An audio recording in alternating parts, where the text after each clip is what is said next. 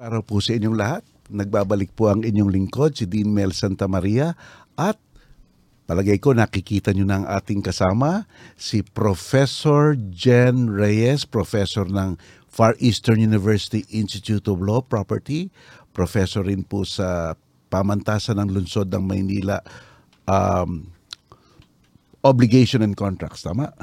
And then sa UE, sa UE ba Constitution? um, yes, pa and gender sensitivity. gender sensitivity and constitution and also uh, ayan diyan siya nagtuturo kaya uh, tayo ay mapalad at uh, makikibahagi siya ng kanyang mga opinions patungkol sa mga issue na bumabalot sa ating lipunan ngayon may magagandang issue may palpak at may n- mga nakakatawa pati na yung issue ng mga artista siguro sige pag-usapan na natin pero ang gusto po sana namin, kung maaari, eh, makibahagi kayo sa amin, mag-message kayo at kasama po natin as usual ang ating mga cohorts, mga partners in crime, si Lai at saka si Andrew. Eh, si Andrew, tagal na namin ito. Prior to pandemic pa kami ni Andrew eh. So, 8 years din to be exact. eight, Eight years, years. eight years na kami. Mag-iisang malapit ng mag one decade. Oo, malapit na. Madami na kaming nadaanan. Ah, madami na kaming... Matibay na ang relationship. na-interview na namin sila ano sila VP Lenny Mm-hmm. si na-interview na namin kamakailan lang si Senator Le- Laila De Lima na, in- na, na nung hindi pa siya Nobel Peace Prize winner Mm. si Maria Ressa na imbita na namin 'yan at um, sino pa nakausap na natin si ah, Chief Justice Sereno noon at Mm. Former pati si Chief Justice, Seren. meron pa ba Ah, si siyempre si BP Lenny.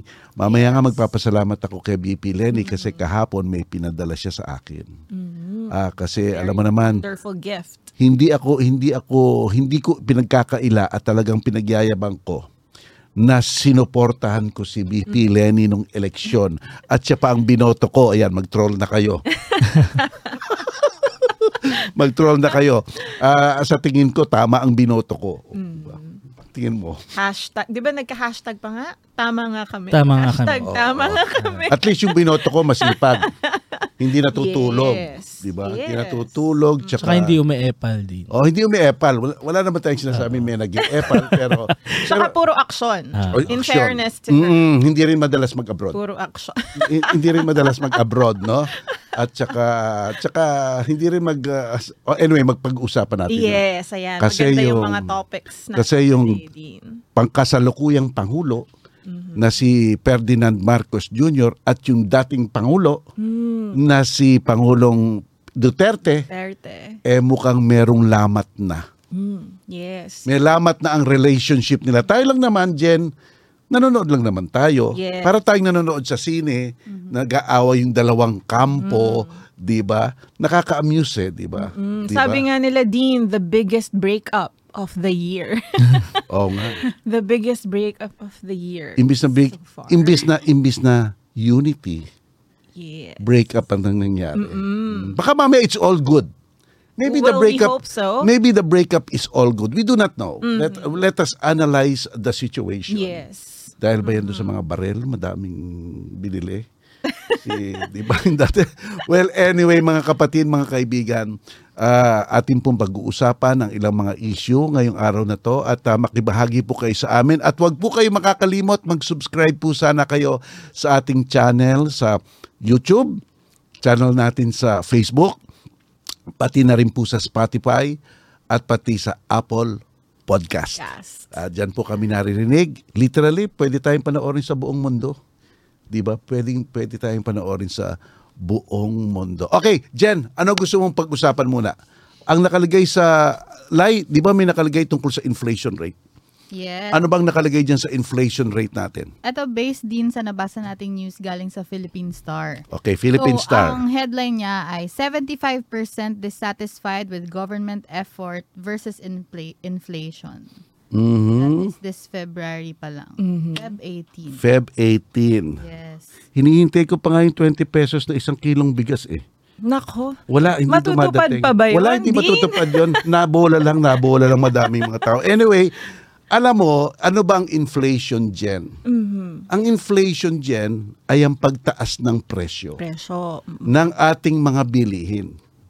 At ah, kasama ng pagtaas ng presyo ng ating mga bilihin ay ang pagbaba ng kapangyarihan ng ating pera. Mm. Ang the purchasing power of ah, the peso. Yes. So, ibig sabihin, bumababa ang halaga ng peso natin. Mm-hmm. Nagkakaroon ng inflation rate, umi-increase naman ang halaga ng ah, mga, Mga bilihin, bilihin, di ba? yes. Kumbaga eh, ito siguro Basic commodities. siguro nung ganon. araw, nung araw ah, makakabili ko ng isang mansanas. Hmm. Nung araw, ex- example lang to. Nung araw makakabili ko ng isang mansanas ng piso. Hmm. Ngayon makakabili na ako sa piso, mabibili ko buto. Buto ng mansanas na lang yun. Yes. Tangkay na lang din. Or tangkay na Oh, lang Tangkay na lang. nung mansanas, diba? di Hindi- Hindi ba? tangkay, hindi tangkay balat. yung balat na lang, yung kakainin natin, balat na lang. Kaya tayo papayat. Mas mataas ang inflation, mas, mala- mas mababa ang purchasing power, mas konti kayong makakabili ng pagkain, Mm-hmm. mas konti kayong makakabili ng inyong mga medicine, lalo na yung mga senior citizen.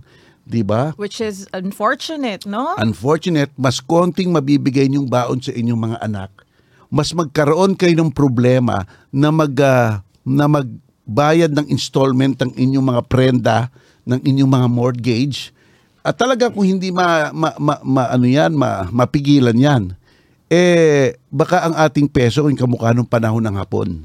Bibili ka ng isang saging bayong-bayong. Bayong-bayong parang tawag nila noon Mickey Mouse Mm-hmm. Mickey money. Mouse money. Ayan. Oo, oo. baka gumana na mangyari sa atin.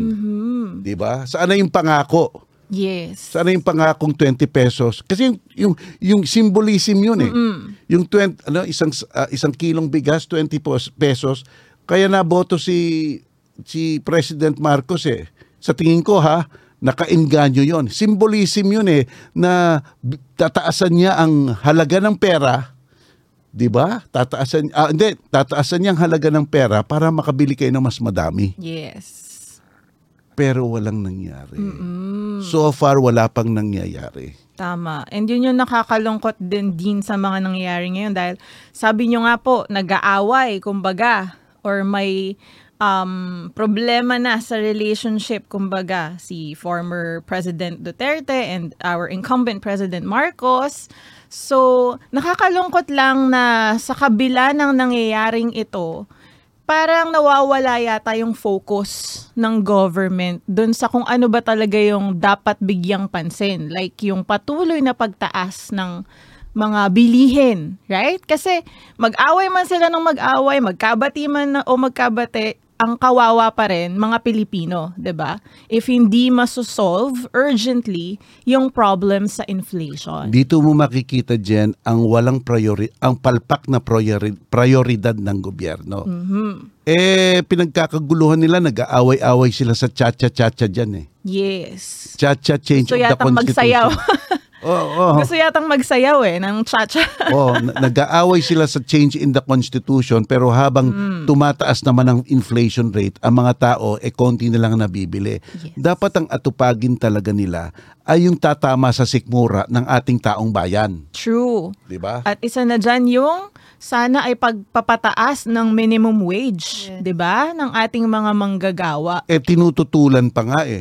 Isang daan na lang ang gusto nilang idagdag, itinututulan pa ng ilang mga employer. Sa, sa tingin ko dito dapat dito dapat gawin ng gobyerno ang tinatawag na political will. Yes.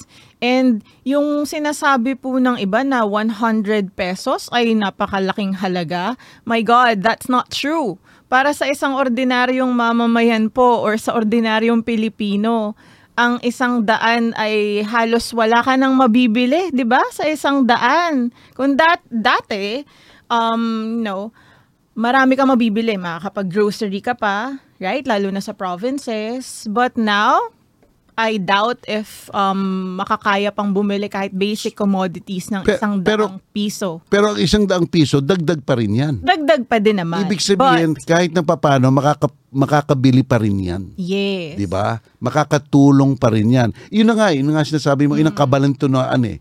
Hinihingi na nga ang hindi siguro masyadong makakaapekto sa sa ekonomiya kasi sabi mo na nga eh konti rin naman ang mabibili diyan. Yes. Eh bakit hindi pa nila ibigay? Mm-mm. Diba? Bigay na nila. Bigay na nila. Ibigay. And, Diba? Ah, oo, diba? and for sure, there's a way para hindi lang 100. I think it should be increased. I mean, you know, cliche ito, pero if there's a will, there's a way. Right? Wag yung burden eh sa mga mamamayan na naman. Alam mo- uh, That's the ano of the government, right? That's the Right. duty of the government. Paano ba pag a, pagagaanin ang mga buhay ng mamamayan? Alam mo, like Andrew, no? nag-uusap kami noon na yung sahod ng teacher. Mm. May nasabi ako talaga noon. Sabi ko noon, dapat ang sahod ng teacher, 50,000. Yes. Ngayon, may nagmumungkahi na.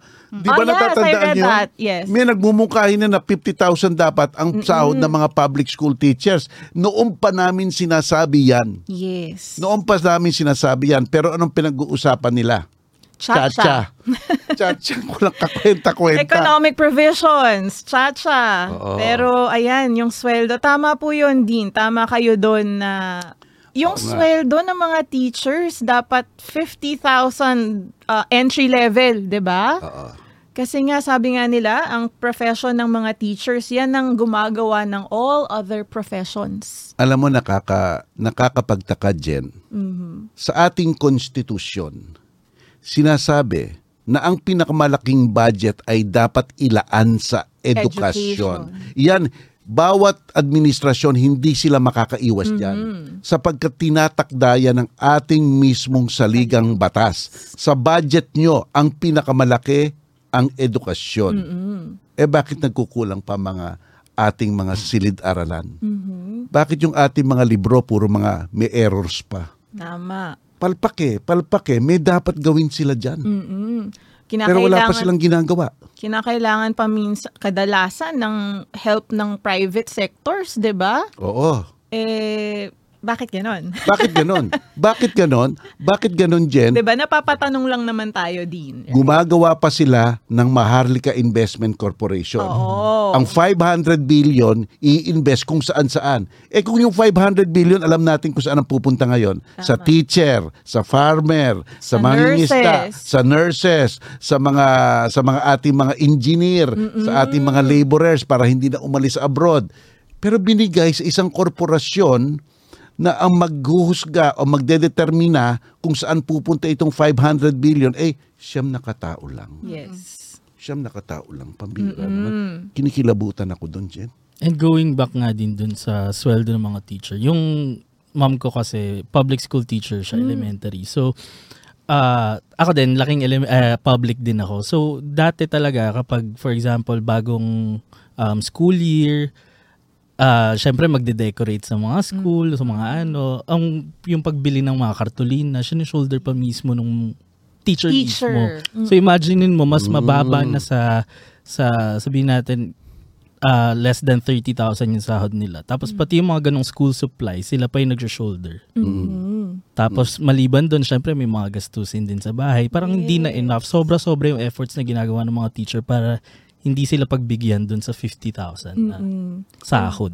Mm, Tapos na yun. nagtatrabaho pa talaga sila ng tapat, 'di ba? Sila pa yung talagang masisipag magturo. Tama. Mm, Talagang Sa election pa, sila, Sila ang, din ah, ng ano, Yes. oo, oo. oh, sila ang humaharap sa mga barrel of the gun ng mga Yes. goons.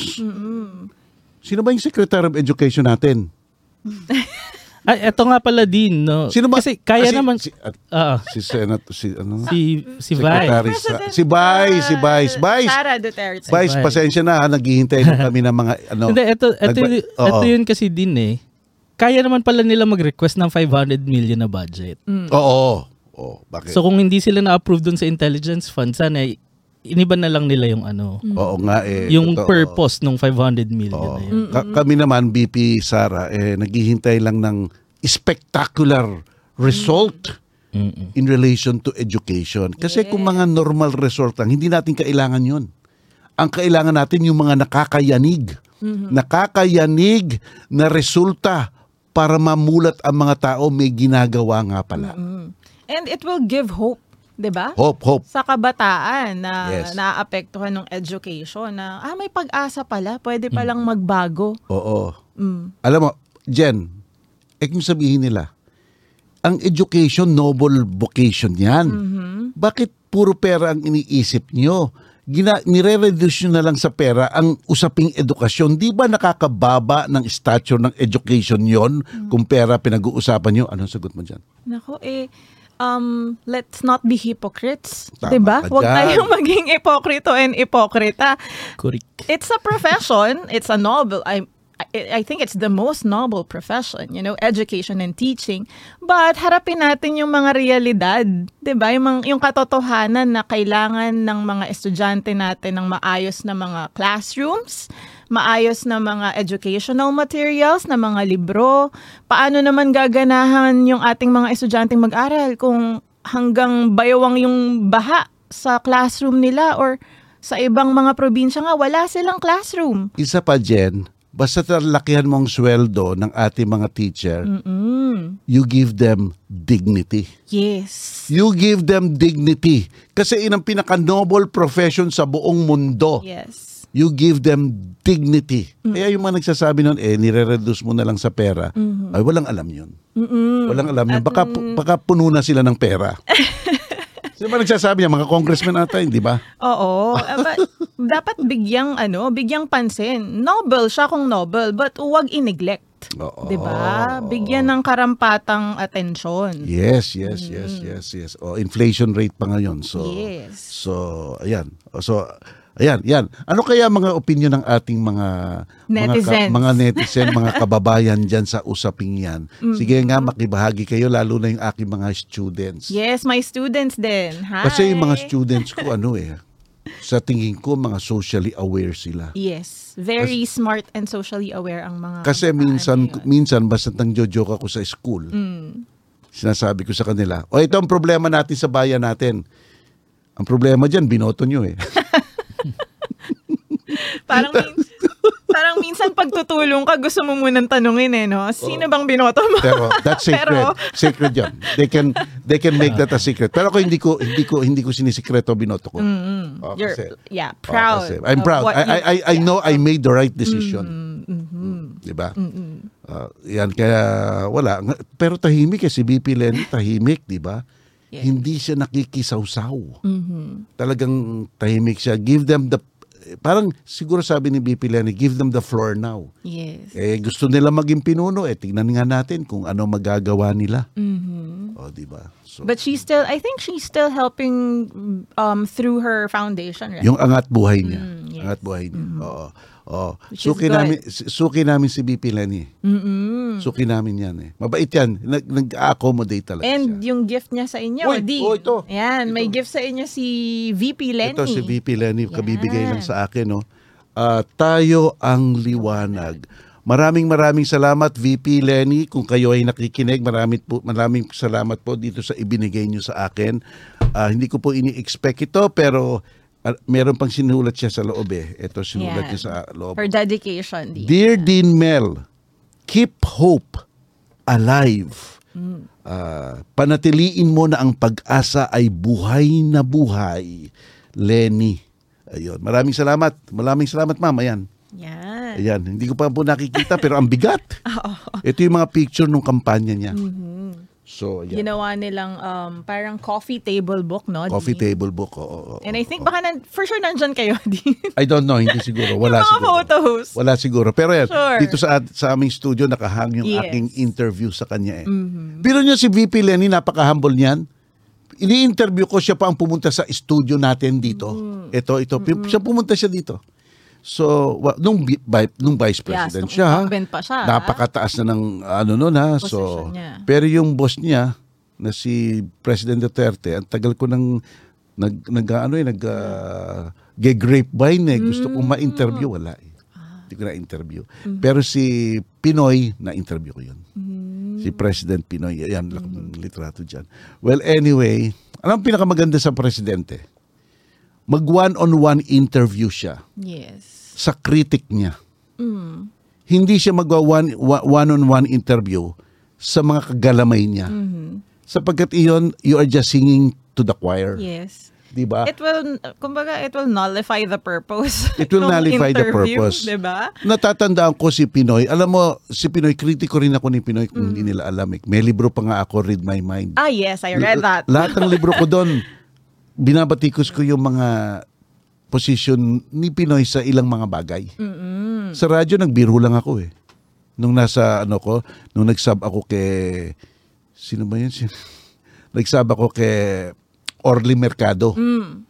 Sabi ko, sana si Pinoy maano ko. Interview. ko." Ma-interview. Mm. kinol niya. The, the, night, the afternoon, nakatawag na ako sa Malacanang. Mm-hmm. Then let's go. So, Ah, yeah. But that's ano, ah, that's well, you know, that's a good example, Dean, and of course to the president of the Philippines and to I- the I want- vice president of the Philippines. You are welcome, right? If you want a platform, then to I want to be to- interviewed by Dean Mel. correct. I want to interview President Ferdinand Marcos Mm-hmm. Yes. Jr. Kung nakikinig kayo at dun sa mga kal- kagalamay niya, Mm-hmm. si Executive Secretary, sino ba Executive Secretary ngayon? Uh, Bers- uh, si, si Bersamin. Former Chief Justice. Oh, din ah, Chief, J- Chief Justice Bersamin kilala ko 'yan eh. Yes. Pwede bang ah, sana ma-interview ko si Ferdinand Mm. Marcos Jr. It's not it's not na magdedebate kami doon. yes. I will just give him an opportunity to explain his side on so many issues. Mm-hmm.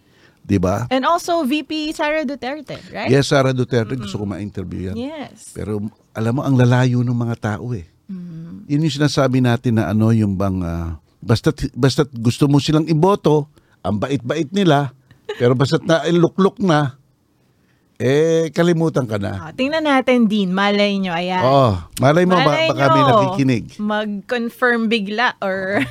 Tawagin niyo lang po ako. yes. mm-mm. Message It's an lang po sa opportunity. Message lang po sa Facebook. DM is the key. Mm. si Manny Pacquiao, sabi ko gusto kong interviewin. Ah, Call! Nag, nag-inter- yun ang mga matatapang na tao. Mm-hmm. Si Senate, Senate President Tito Soto, call! Paul. Di ba? Mm-hmm. Walang problema sila. Sige, tira lang. Si Trillanes. Call, Call! okay. Yes. Walang problema. Kasi it's Ah, Sige. an opportunity eh, diba? it's an Yes, opportunity yes. to, sabi nyo nga, to, um, you know, hear his or her thoughts, yes. her, his or her side, diba? Para wala nang misinterpretation, right? Or para naman, para lang din yung sa ano, due process kumbaga. Binibigyan kayo ng pagkakataon na um, m- i-air yung inyong side. Ayan. Ano pa ba issue ngayon, Lai? So, so madami pala tayong issue, no? sobra, yes, may sobra. mga maraming maiinit na issues. Oh, yeah, mga pin... oh, yung ano? Since napag-usapan po natin yung mga breakups. Mm. Break-up. Ang breakup ng Duterte at ng Oo. Marcos. Oo. May break-up rin yung mga artista. Yes. Marami. no- Nako, lalo na nung Ako- past year. Ako talaga, nakaka... Nakaka-amuse lang para sa akin. Now, one of the news really uh, getting into the front pages or even the news, uh, traditional news sa ating television ay radyo, ay balita tungkol sa mga artista. Nung araw, ang balita mo sa mga artista, yung pelikula nila, di ba, kung ano na ang susunod na kanilang project. Ito, pinakadetalya ng kanilang mga buhay eh nakasiwalat na. May nakikita kang umiiyak sa telebisyon, 'di ba? Nag nag ah, ah, ano ba 'yon? Nag-explain sa telebisyon of their very private lives. Hindi na nila siguro ah, ah, hindi na, na, na- meron pa ba nakikita pa ba nila ang harang Mm. ng private life at saka public life? Kasi pwe- sabi sila ng sabi, pabayaan niyo ang private life ko. Pero nandiyan ka naman, madami reason out ng reason out ka kung Mm. anong nangyayari sa private life mo. It's really Yes. what do you think of that? Well, I think, Dean, parang ang Bakit ganun ang culture- Pinoy? Yeah, parang nasa Filipino culture na kasi na they find the lives of these celebrities fascinating, right? Kumbaga, um, they they want to know more about their lives and dahil nga celebrity sila or public um, figures, pa- sometimes yung yung bad side kumbaga tinatrato minsan sila na parang personal property ng publiko na no we have the right to know we have the right na magka-opinion regarding your breaks breakups or relationships so yun yung bad side but yeah it's part of Filipino culture that you know, even Hollywood um you know actors we are also fascinated with their lives right lalo na minsan sa Pilipinas, syempre, ah, pampalipas oras ng mga Pinoy, 'di ba? Ng mga marites. yung mga chismis, lalo na kung juicy yung chismis. Ayan, di Kasi, kasi Jen, isa lang ang reason Hmm. dyan. Kaya, kaya kinu- kinukuha ng media. Pinagkakakitaan yan. Mhm, tama Diba? rin 'yon, O, o, oh, tama. di ba? Kung manonood ka sa news tungkol sa gobyerno, Mm-hmm. tapos sa kabilang channel, news tas dalawang artistang sikat na naghiwalay. Syempre, doon Eh, ka doon mo manonood. pupunta. Oo. Ngayon, mapupunta ka pa sa news na may concert si ano sa Singapore. Sino ba ito? Si Si Taylor Swift. Mm, Taylor Swift. Iyan ang Ayan. news ngayon. O, kita mo, meron pang isang aeroplano, I think Cebu Pacific. Gagawa sila ng special flight para doon sa gustong pumunta doon. News yun. Tama. Oh. And din, di ba, um, I believe UP ba to or uh, certain university? UP ata yan. Mag-o-offer sila ng course, you know, studying Yeah. Taylor Yeah. Swift. so, Actually- ayan, that's a perfect Ah, oo. example of how fascinated we are with celebrities. Actually, din, ano, prof natin sa FEU, naging, ah, naging department head siya ng Department of Communication yung nag-offer nung course na yun sa UP, studying si Taylor Taylor, Swift, si Maring Taylor. Pero alam mo ha, doon ako, okay ako doon. Alam mo kung bakit. Mm-hmm. Kasi si Taylor Swift is also a poet. Oh, yes. Genius. Gumagawa ng Mm-hmm. Musical kanta. genius. Lumilikha ng mga lyrics. Ang hirap gum- lumikha ng lyrics at nililigay mo sa kanta. Yes. talagang magandang pag-aralan siya kung saan siya, kung paano siyang nahubog, kung ano ang kanyang inspiration, kung paano gagayahin ng madla. Yes. So iyan, kasi natatandaan ko nung nag-aaral ako sa Ateneo. Mm. Ay, yung sa aming uh, English class. Pinag-aaralan na rin namin yung kanta nila Paul S- Paul Paul Simon, Paul- ah, Simon and Garfunkel. Mm. Yung mga Are You Going to Scarborough Fair? Pinag-aaralan namin yun, ina-analyze That's namin yun. interesting. Yung uh, Mrs. Robinson, na na na, uh, pinag-aaralan rin namin yun. Mm. Kasi mga poet sila. Mga poet sila, mga lumilikha. Mm-hmm. Musical geniuses, They are kumbaga. genius. Para, parang si Mozart. Oh, diba? yes. Mm-hmm. Si Mozart, genius yun. Si pa, ka- kumpare ni Juan Ponce ni Juan Ponce Enrile. Sino, sino? Ah, si Mozart. Hindi kasi ah, happy birthday, happy, oh. Happy Happy one- birthday. Yeah, Seven? 100? 100. 100 ba? Si Senator Yes. Enrile Medyo is off 100. topic ah, pero. Century, one century. Oh my God. Ano so kung may mga memes kayo about Senator Enrile, ayan, i-comment nyo. Alam mo, I like, you know what's on the on the lighter side si Senator Enrile. Talagang he, he, he accepts humor. Eh. Di ba? Alam niya na gagawa siguro ng meme, pagtatawanan Mm-hmm. siya. But uh, siguro kaya ma- kaya ma- kaya mahaba ang buhay noon. He, I think humor is one of his oo, secrets. oo, no? yung, yung he knows how to he knows how to take a joke. Yes, which Hindi- is dapat maging ano ng mga politicians. Correct. Yun. You know how to take a joke. Wag No? pikon. Hmm. Wag pikon. Hindi mo ka naman yung mga politician dyan, pikon. Ah, Di ba? oo. Sadly, maraming ang pikon na ano. Oo nga eh. Oo nga eh. Eh, dapat nga, hindi ba, hindi dapat onion skinned, sabi nyo nga, di ba? Oo, oo, Hindi dapat thin skinned. And talking about pikon, eh, nanonood ka ba ng mga senator investigative hearing dyan? oh, yes. Tsaka yung mga house investigation. Actually, minsan hindi na kasi nakaka-high blood. Ba't na high blood ka? Ba't na high blood ka? ah, nako. Eto na. Wala, wala, huwag ka na Nakaka-high mag-mention ng blood. mga pangalan. ng Yes. senator. Na, Pero bakit? nakaka-high blood din minsan kasi din. Kasi, um, you know, um, the resource persons are invited to attend these Senate hearings.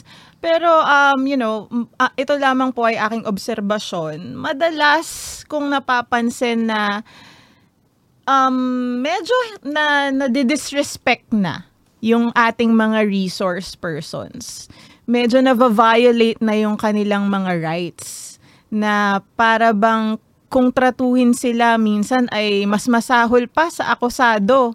Eh, sa ating mga abogado nga or, you know, private practice lawyers, ang mga judge nga or justices very respectful pa rin pag nagko-conduct ng hearings, right?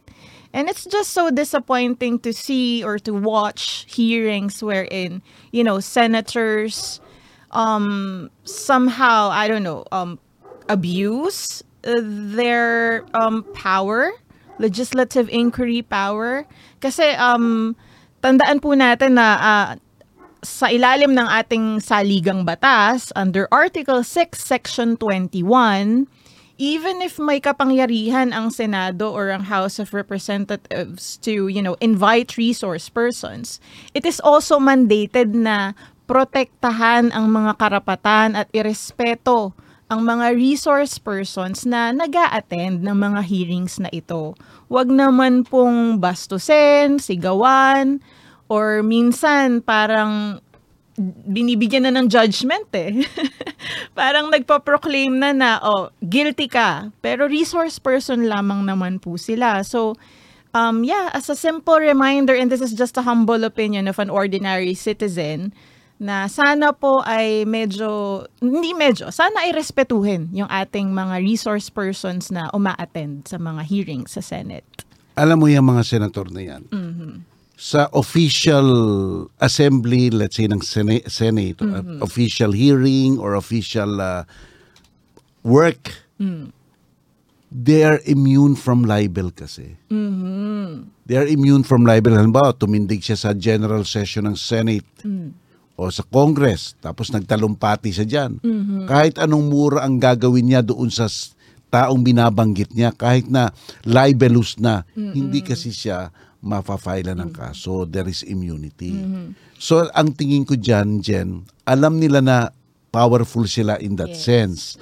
Kasi yung mga taong gaganti sa kanila, basta nagsalita, sila pa magpapile ng libel. Oo, or mako-contempt pa. Oh, sila pa magpapile ng libel and that is what I call weaponizing the law. Yes. We- Oo, mali And- yun. Unfair and- yun, unfair. Mm, And that speaks a lot about the character of a person, Dean. Oo nga eh. Gaya nga ng sinabi nyo, dahil alam nila na immune sila um, from suit while they are, you know, um, making statements. Ako para sa akin, ang batayan ng isang mabuting tao ay kahit alam kong may kapangyarihan ako, hindi ko pa rin gagawin yung hindi ko dapat gawin. Right? Mm-hmm. So that is for me, you know, um, batayan ng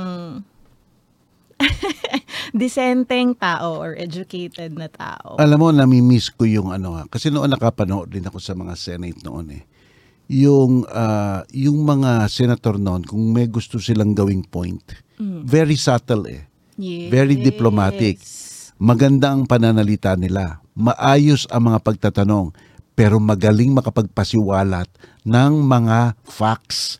At Tama. na, sa, sa isang ma- mahinahon at magandang pagtatanong, eh, nagsasabi tuloy yung ibang mga tao ng kanilang mga punto, mga totoo, Yes. nadudulas ang dila. Mm-mm. So nung nadulas ang dila, nakapagsalita siya ng gusto niyang itago. Mm-hmm.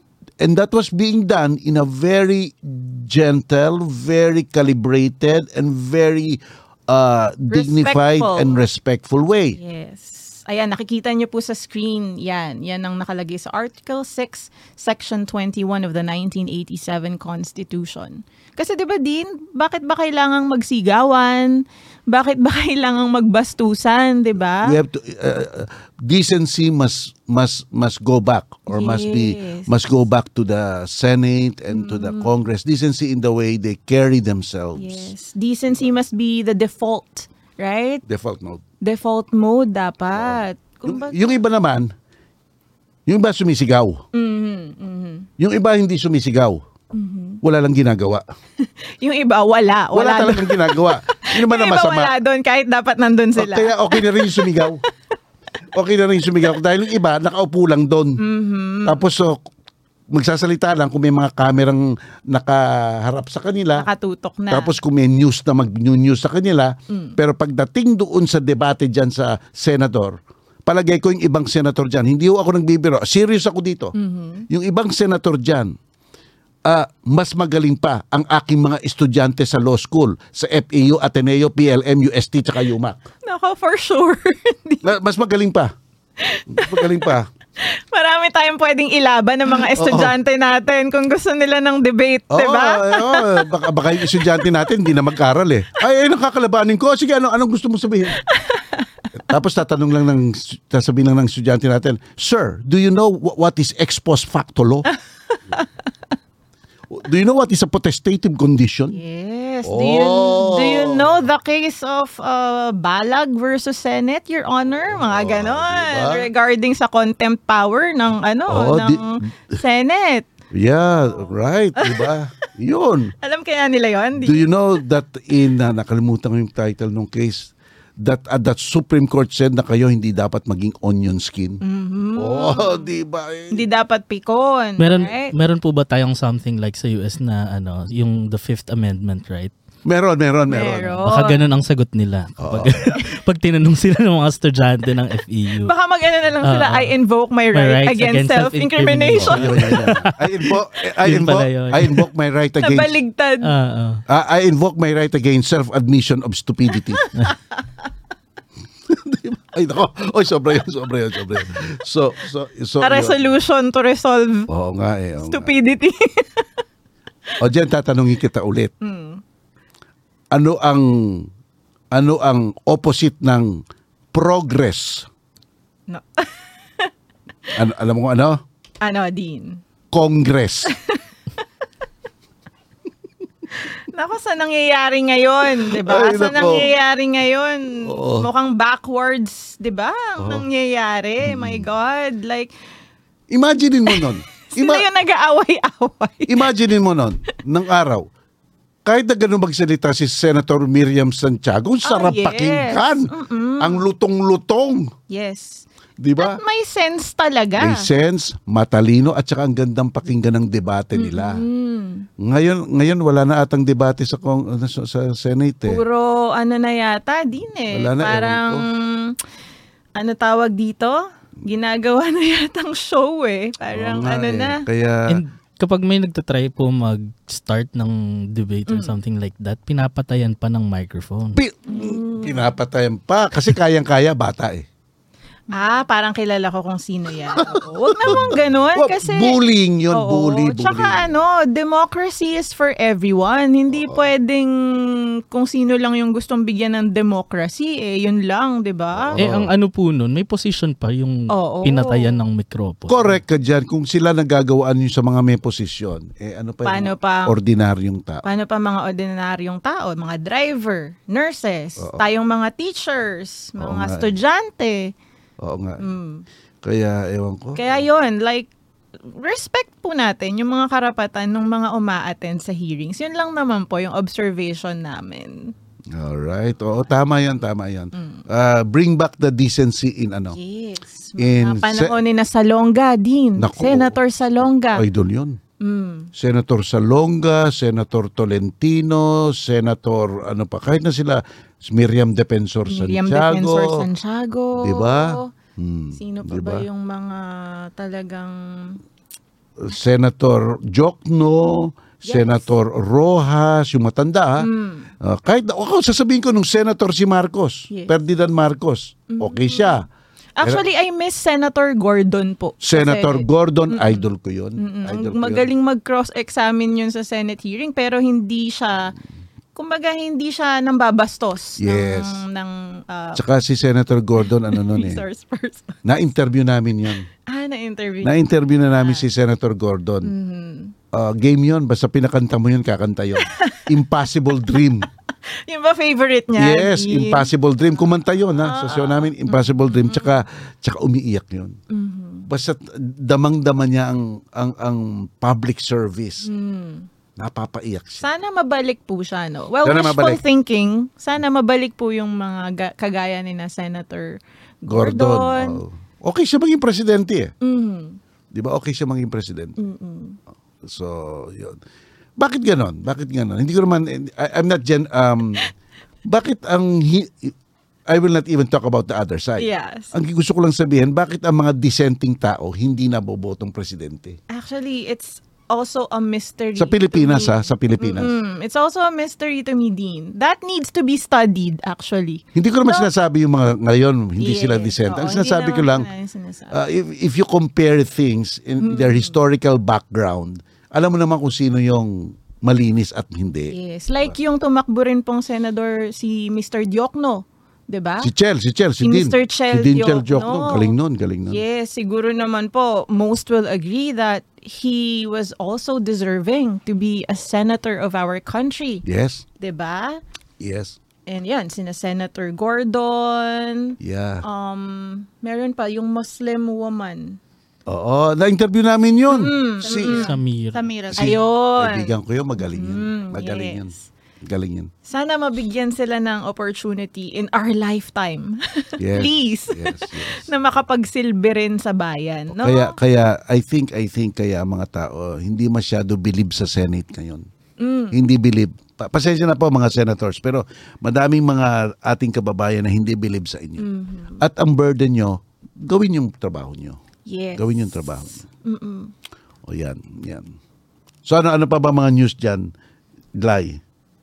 Um, pero din, ito, di ba? Oh. ne- next week, meron tayong ginugunita, supposedly. Mm. Totoo yan. Pero hindi na siya dineclare as a public holiday. Kasi linggo daw. Eh bakit hindi yung Monday ginawang pa- public holiday? Di ba ganun yun? Di ba Which nag- ginagawa naman Eh bakit po yun yung Chinese before. New Year? Oo. Oh. Tsaka 'di ba ano, sinabi natin, sinabi pa natin noon sa last episode, yeah, sa mga previous episodes natin na oh, may panahon pa, pwede pang baguhin. Yes. Baka pwedeng i-declare pa siya as a holiday. Correct, correct, correct. 'Di ba? Oh, ano naman sama kung ide-declare mo as a holiday yon kasi doon pinatalsik yung diktador 'di ba diktador k- kapangalan niya kasi yung diktador tatay niya eh pero eh, parati ko sinasabi to parati I have to be I have to be frank Yes. no kaya ko po tinatawag na diktador si President Marcos kasi sinabi ng Supreme Court diktador siya 'di ba Eh, hindi tayo nag-iimbento noon 'di ba sinabi po yan sa Manglapus case at saka sa PCGG case na Mm-hmm. Marcos isang diktador versus Manglapus. Yes, the, the, the, the, the late President Ferdinand Marcos Sr. was a dictator. Mm-hmm. Kaya hindi niyo po masasabi na, na yan ay katang-isip lang ng mga taong galit sa kanya. Mm-hmm. It was an institutional description of the one of one of the great branches of government. Mm-hmm. 'Di ba? So so yun yun yun. Yun. So sana, ayan, ilang days pa naman. Ilang We're days. still hoping. One Oh, i-declare niyo na. We're diba? still hoping, 'di ba? I-declare niya. oh, Kung Tama si Andrew eh, kung na-declare yung Chinese New Year, bakit Oo. ito hindi? Mas, mas significant ito. Mm, Mas significant. Oh, yan ang sabi, refer to ah, yan, these Ayan. agencies or enterprise were organized and financed with revenues derived from coconut levies imposed under a succession of laws of the late dictatorship. Hmm. A- ano ba? GR number 75713. Ito yung Coco Fed. Ito yung PCGG versus Coco Fed. Okay, thumbs. So there's jurisprudence Jurisprudence. explicitly stating. Oh, that the regime was a dictatorship. Eh kung may dictatorship, di siyempre ang leader, dictator. alam nga naman, alam nga naman, may dictatorship tapos yung leader hindi dictator. O di ba? So anyway, yan yan yan. Just stating the facts, right? Just stating the stating the facts. Oh, just stating the facts, no. Eh, et- eto ito nga na-invite ako eh. Na-invite ako sa isa, sa isang Rotary ah, club ang sa ano sa may Antipolo. na ang mga ano ko, ang mga audience ko, mga high school students. Ang dami nila. Ah, yun nga, yun nga ma- matingkad pa yung ano, yung issue ng chacha. Ah, of course, nang tatanong sila, bakit ang chacha? Eh bakit si Cory Aquino pinahintulutan palitan yung constitution ni Marcos? Pero itong ano naman, itong sa ngayon ayaw yung palitan ng constitution. Alam mo parati kong sabi diyan, sapagkat may malubhang malubhang dahilan noon kaya pinalitan ng constitution. Yung constitution ni Marcos nahandun ang legal infrastructure ng isang diktador. Saan ka naman makakakita ng konstitusyon na meron tayong Congress pero may amendment number 5 and number 6. Ang nakalagay sa amendment number 5 sa Marcos Constitution, eh kung martial law makakapag-legislate siya. Kung hindi martial law, amendment number 6, makakapag-legislate rin siya. Eh ano tawag mo doon? Tapos wala tayong JBC. Yes. Siya lang ang makakapag-appoint ng mga huwes kahit na Justice of the Supreme Court. So beholden sa kanya. Mm-hmm. At saka saan ka naman nakarinig na na immune ka not only within your term but outside your term. Parang parang Diyos ka. Mm-hmm. Yes. Hindi ka mahabla. Ang kabalintunaan niyan, ang irony niyan, pinalitan yung constitution, ginawa natin na mahahablang presidente pagkatapos ng After term niya. his or her term or Ang tenure. irony niyon, yun ang Cory Constitution in 1987. Hulaan mo kung sino unang hinabla na presidente sa ila sa sa Cory Constitution na yon. Si Cory. 'Di ba? Siya siya ang hinabla. Yes. Siya ang hinabla. Hinarap niya ang habla niya, nagpunta sa nagsandigan bayan sa hinarap niya. Pero that's good. That's good. Accountability yon. 'Di ba? Para malaman ng mga tao 'yan. O, tapos na-dismiss. Ganun 'yon, 'di ba? But that is good. Kaya dapat tinangga kaya binago yung constitution noon. yes. Ngayon, wala silang mapangalandakan ngayon kung hindi economic provision. And yung dati kasi, because of the, well, as the Supreme Court stated, because of the dictatorship, kaya kinailangan talaga na baguhin yung constitution. Kaya nga Correct. naging fruit nun yung or naging result yung 1987 constitution. And sa 1987 constitution nagkaroon ng Commission on Human Rights, Yes. provisions on social justice, mas maigting na pagprotekta sa karapatan ng mga mamamayan. So, you know, it speaks of democracy of the people, Yes, right? yes. Kumbaga, which is a fundamental right. With respect, well, on the other hand, yung sa gusto kasi nila dito sa sa na amend or sa chacha na sinasabi nila economic provisions daw ang gusto nila. But if you will study the 1987 constitution, I believe there are sufficient safeguards already with respect to economic provisions. This is just my humble opinion as a professor in constitutional law. Kasi kung ia-adjust mo pa yan, this is just, you know, my humble opinion, baka masyado nang makontrol ng foreigners ang ating bansa. Kung yun ang gusto nilang mangyari, po Dina, yung economic provisions na kasi gusto nilang um, what do you call this? I-change yung percentage, right? Kasi may mga limitations tayo sa saligang batas eh. May mga certain industries na hindi pwedeng pasukin ng foreigners may mga industries na certain percentages lang ang pwede ang foreigner. So, yun yung gusto nila yatang baguhin. O, isa-isahin natin ha. Konti lang naman yan eh. Walang banyaga ang pwedeng makapag-ari ng kalupaan sa Pilipinas maliban lamang sa pagmamana o kung merong gawing batas ang ating Kongres. Perfect. Anong masama doon? Economic, gusto nyo bang i- ibuk- ibuksang na ang ating mga bukid? Ang ating mga bukid s- sa mga sa mga Foreigners. foreigners. Eh baka yung mga bukid natin dyan maging subdivision lahat. Wala na magtanim ng bigas. At baka pagdating ng araw, hindi nyo mapapansin, pagmamayari na tayo ng mga banyaga. 'Di ba? China, China. well, anyway, isa pa, isa pa, isa pa. One more, one more.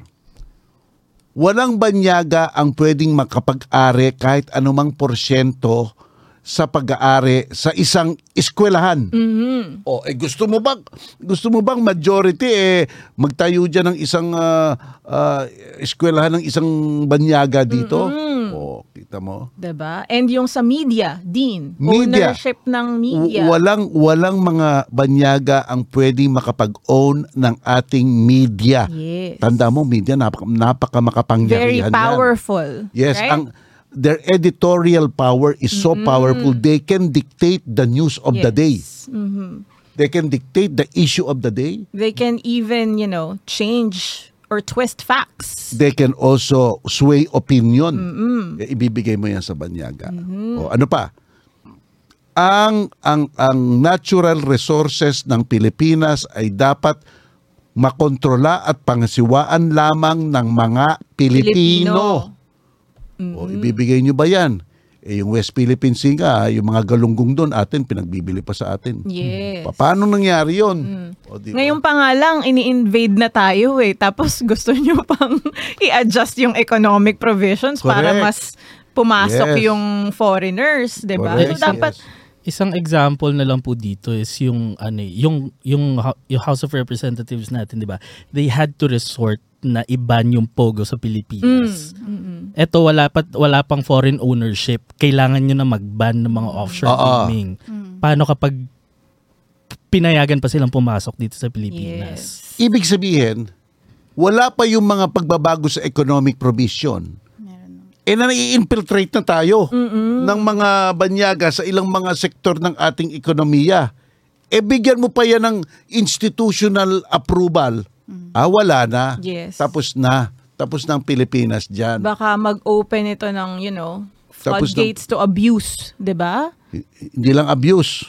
Mm. Ano yan? Ownership. Mm-hmm. 'Di ba? Baka mamaya ang ah, malutas ang ano. Baka malutas yung secessionist movement sa Mindanao. Mm-hmm. Baka may bumili ng Oh, Mindanao. Oo. Baka ma, ma- baka ma eh, ano. bibilin ko na lang yan. Sige, o sige, bilhin mo na lang. Oo, baka maulit Eh, yung history, Dean. Magagalit ang ating mga kapatid na Muslim dyan. Sasama ako sa mga kapatid Mm-hmm. na Muslim para para hindi dapat gawin yan. Yes. O, kita mo?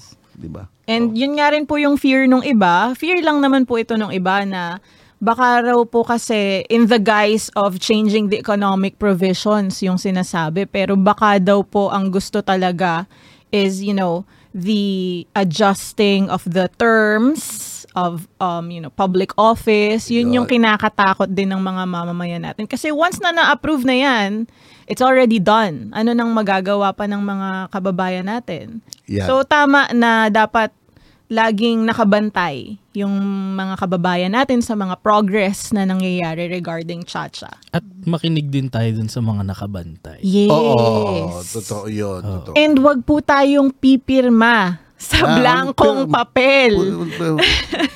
eh, means, oo nga. eh. 'Di ba? Gusto yung pirmahan na naman yan. Opo, wag po tayong pipirma kahit sabihin pang para lang yan sa ayuda or something. Nako, napakahalaga po ng pirma nyo. Yaman po ng bawat tao yan, yung pirma. Walang problema ang ating konstitusyon. Yes. Ang sabi nga ni, n- ang, sa- ang totoo lang dyan, ang problema ay dun sa mga nangangasiwa sa ating bayan. Kung palpak ang nangangasiwa, palpak ang patakaran ng bayan. Tama. Kung magaling sila, magaling ang patakaran ng bayan, 'di ba? Tama. 'Di ba? O ba, 'di ba? Ganun lang 'yun. Tama po. Actually, magaganda yung mga batas natin. Ang nagiging problema lang, hindi pinapatupad or nagkakaroon ng selective implementation. Kumbaga, kung change ba nila, kung change ba nila ang economic provision ng konstitusyon, matataasan ba ang pensyon ng ating mga senior citizen? Whether i-change nyo ang konstitusyon o hindi, yun ang problema natin. At kahit hindi i-change yun, pwedeng lutasin yun. Kaya lang itong mga nasa gobyerno natin, pikit mata na sinasabi nila na yung 12,000 a month na pension or 13 or 14, eh sapat na. Eh nabubulagan sila doon. Ah, Di ba? Ang Lit-lit nun. at pag na-change ba yung economic provisions, mai-improve po ba yung healthcare ng bansa? Correct, correct. Diba? Kasi hindi naman sa naiinggit tayo sa ibang countries, pero bakit sila kaya nila? Diba? Pwede bang, pwede bang lutasin niya ng ah, teen, teenage pregnancy? Oh, right. Wala Diba? naman, wala naman, di ba? Yun ang problema ng bayan eh. Yun ang dapat ah, Magaganda ang pag-ukulan. batas natin actually. Implementation ang dapat ah, solusyonan. Ini-implement ba or dapat walang selective implementation? May, si- may, meron naman silang ginagawa eh. Yung 500 billion. Yun pa rin ba yung I-invest na lang inaatupad? doon. asar, asar, asar ako dun sa 500 billion na yun eh. Pero di na, hindi na raw po tuloy yung merger ng Land Bank and DBP. Naku, puro sila mga... Ewan ko, sa bagay, yan ang mga planong yan. Ano ba yan? Sa madaling salita, Bas- Basta ng merger ba yan? Bababa na yung isang kilo ng bigas. Dito po kasi nagmamanifest yung sinasabi natin lagi na wala kasing tamang Hmm. prioritization. wala talaga, Lai. Wala talaga. Diba? Ano nila. Actually, Kaya kung simple ano-ano. lang eh, no? Simple lang yung mga priorities. Kitang kita na, kitang kita na actually, hindi naman kailangan maging abogado or eksperto para makita yung mga dapat i-prioritize. Ako, I want to challenge the administration. Ano mo challenge ko? Hmm. What's your challenge? I want to Dean? challenge the administration. Ano ang pinakamadaming batas patungkol sa anong subject ang pinakamadaming batas na napirmahan ni Presidente Marcos Jr.? Sa tingin ko, yung mga pagpapalit ng pangalan ng kanto. Tsaka pag, paggagawa ng isang high school na nag- nagiging ah, eh, scientific high school. yung pag-change mga ng pangalan ng mga eskwelahan. Diba? Uh, palagi ko madami, mas madami siyang ginawang ganon. Eh yung una-una nga niyang patakaran eh, di ba? Yung ano, yung pagpapospo ng ah, ah, barangay election na unconstitutional, Na-unconstitutional. pa ng Korte Suprema. Yes, the Makalintal case. Is O, that diba? the Ah, Makalintal parang case ganon. din? Yes. Mm-hmm. O, Ewan ko, hindi ko alam yung isa. So, ibig sabihin, ibig, ibig sabihin, madami, madami, Dami, talaga. ano. like, madaming priority. Line, no? Madaming priority na dapat gawin ng gobyerno. Mm-hmm. Di ba? Yung 500 billion na yun, eh kung bigay yun, eh, bigay, eh, kung bigyan na lang ng tiga um, five- 500,000 o 800,000 ang mga jeepney drivers Mm. na inuutusan nilang bumili ng bagong jeep. Mm-hmm. Ang hirap-hirap, ang mahal-mahal nun. yes. Di ba? O, isa ang prioridad niyan. Tama. Or yung 500 billion na yun, magpagawa ng mga hospitals, di ba? Correct. Sa, Five- 500 billion na hando. Yun ang perang i-invest daw kung saan-saan. Kaya ang tanong ng iba dyan, alam mo ba, baka may nakapila na. ayuda, ayuda Hindi, yarn. Hindi, may, may, may nakapila na. May naka, baka may nakapila na daw. Oo. O, di ba? Eh, Hindi maiwasan ang favoritism dyan. Mm-hmm. Di ba? Mm. At this only shows na napakaraming pera ng ating bansa. 'Di ba? Ang yaman pala ng Pilipinas. Oo, 500 billion. maraming pera ang Saan ba bansa nakuha yun? na dapat ay maramdaman, 'di ba? ng mga mamamayan. Yun Kasi na. pera nga yan, gaya ng lagi nating sinasabi, pera ng taong bayan yan, Yun hindi ang- Ah. ng oo. kahit sinong ah, official. 'di ba? Diba? Magtataas daw ng gasolina next week eh. 'Di ba? Lai, next week magtata gasolina ba o diesel? Magtataas ng gasolina next week. Eh kung, eh kung sinubsidize na lang yan ng 500 billion, di na ginawahan pa ang mga tao. Actually, kasi 'di ba po pag tumataas ang presyo ng gas, naaapektuhan lahat ng ano, 'di ba, presyo Lahat ng ng bilihin. Oo nga. So it will have a domino effect kumbaga. Correct. Mm. Diba? Magandang Nakakamiss idea din din. yung panahon na 20 pesos lang ang gas Oo, ito. yes. per liter. Ba- noon, magandang 20 pesos eh. And hindi yun din 90s ha? Oo. 2010s 2,000, yun. ganun. 2,000. Ang ganda noon, ang, ang, ang, yung papel pa ang 20 pesos noon. Papel pa. Basta't papel, medyo mataas ang halaga noon. Pero ngayon, ang, Ayan. 20 pesos. Ito po, oh, ito noon, nung araw naming high school, ito po, 25 cents. Mm. Ito po, ganitong kalaki ang 25 centavos nung high school ako. Ngayon, ito na po ang 20 pesos. Di, sino ba nagsabi ko, Balay? Basta't, basta't nagiging coin daw ang pera, bumababa ang halaga. Ikaw ba? eh, ano, Kumbaga Andrew? Ah, kasi barya na lang pala siya. Parang Barya, ganun, ito, no? oh, barya na. Dati papel siya. Dati papel, oh. Dati ngayon po, barya na lang ang 20. Di ba po? Nung naabutan ko pa yung isang pera, nakakabili pa ng candy. Mm-hmm. Naabutan ko yun. Naabutan ko yun. 15. 15 ang pamasahe namin noon. Papunta ng eskwelahan ko. 15. 15 centimos. Cents. Ah, sense. Oh, Akala sense. ko 15 pesos. para sabi ko mahal Mas po yun. mura yata Hindi, Ah, ngayon. centavos. Centavos ang aming pamasahe noon. Ako naman hindi Grabe. na naabutan kong pamasahe nun sa jeep 6 pesos. Seven. Oh, six, eh ngayon six 13, student. 13 na yata ang minimum Per- sa jeep. Doble, doble. Doble. Grabe, ang mahal na. Oo, ang mahal talaga. At dati, yung Saka ang 1,000 mo na grocery. Oo. Ang Madami na dami yun. na, Oo. Naka-push cart ka na. Boxes na yan. Ngayon Correct, yung isang correct. libo. Hawak Oo mo nga. lang na ganun Eh, sa... Baka, baka pinapay na lang, tas palaman and ano, water or soda. Ganun na lang, di ba? Ang comparison na lang po ngayon sa grocery kasi ngayon, before yung sachet ng juice, Mm, Oo. yes. dati less than 10 pesos yun, ngayon more than 20 pesos Ay, na siya. oo. Yung barya mong 20, hindi mo pa papangbibili ng juice. Tama. Oo nga, totoo yun. Isang sachet ng juice. Di ba, Le, Jen, Lai, tsaka Andrew, madami naman daw pledges. Nung nag-abroad, madami nag-pledge. Saan? Nasa Ah. Nasaan na Ano ba? Eh, yung problema, eh, nasaan yung pinledge? Parang ang gusto mo, kaya ba today? ang, ang yabang-yabang eh. Nang pumunta sa abroad, madaming pledges.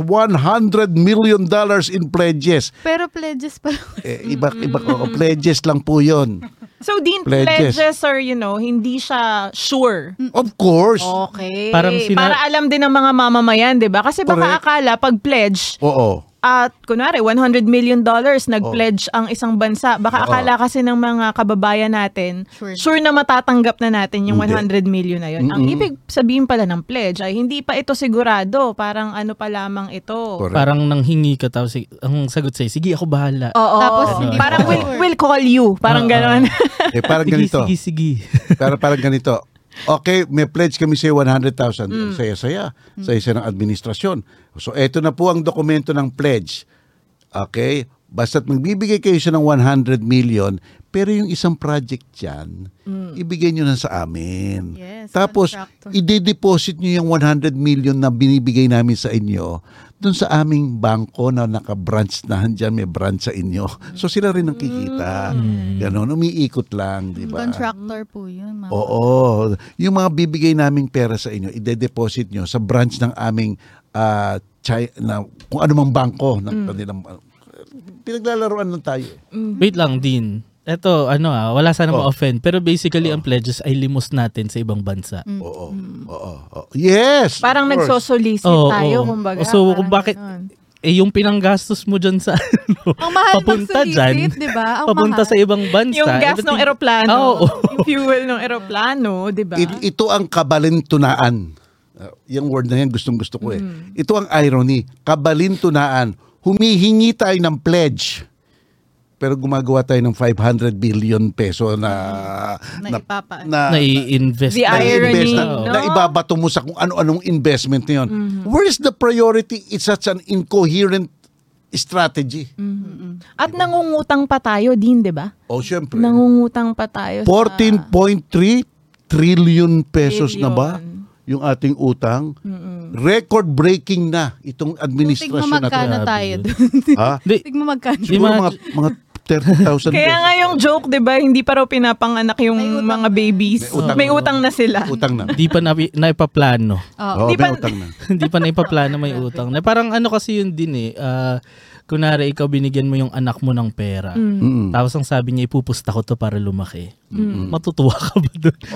Tapos yung anak mo nakaganon lang. Oo nga. Yeah. na sana manalo siya doon sa pusta. Correct, Mm-hmm. correct, correct, correct. Diba? Eh buti sana, binisnes niya na lang. Oo. Di ba? Eh yung ikaw, ikaw na tatay na nag, nagbigay dun sa anak mo, eh inutang mo lang naman dun sa iba. Hmm. Oo. So, ganun din. Di Oo. ba? Kaya galit rin ako dyan sa 500 billion ano. Ah. Oo.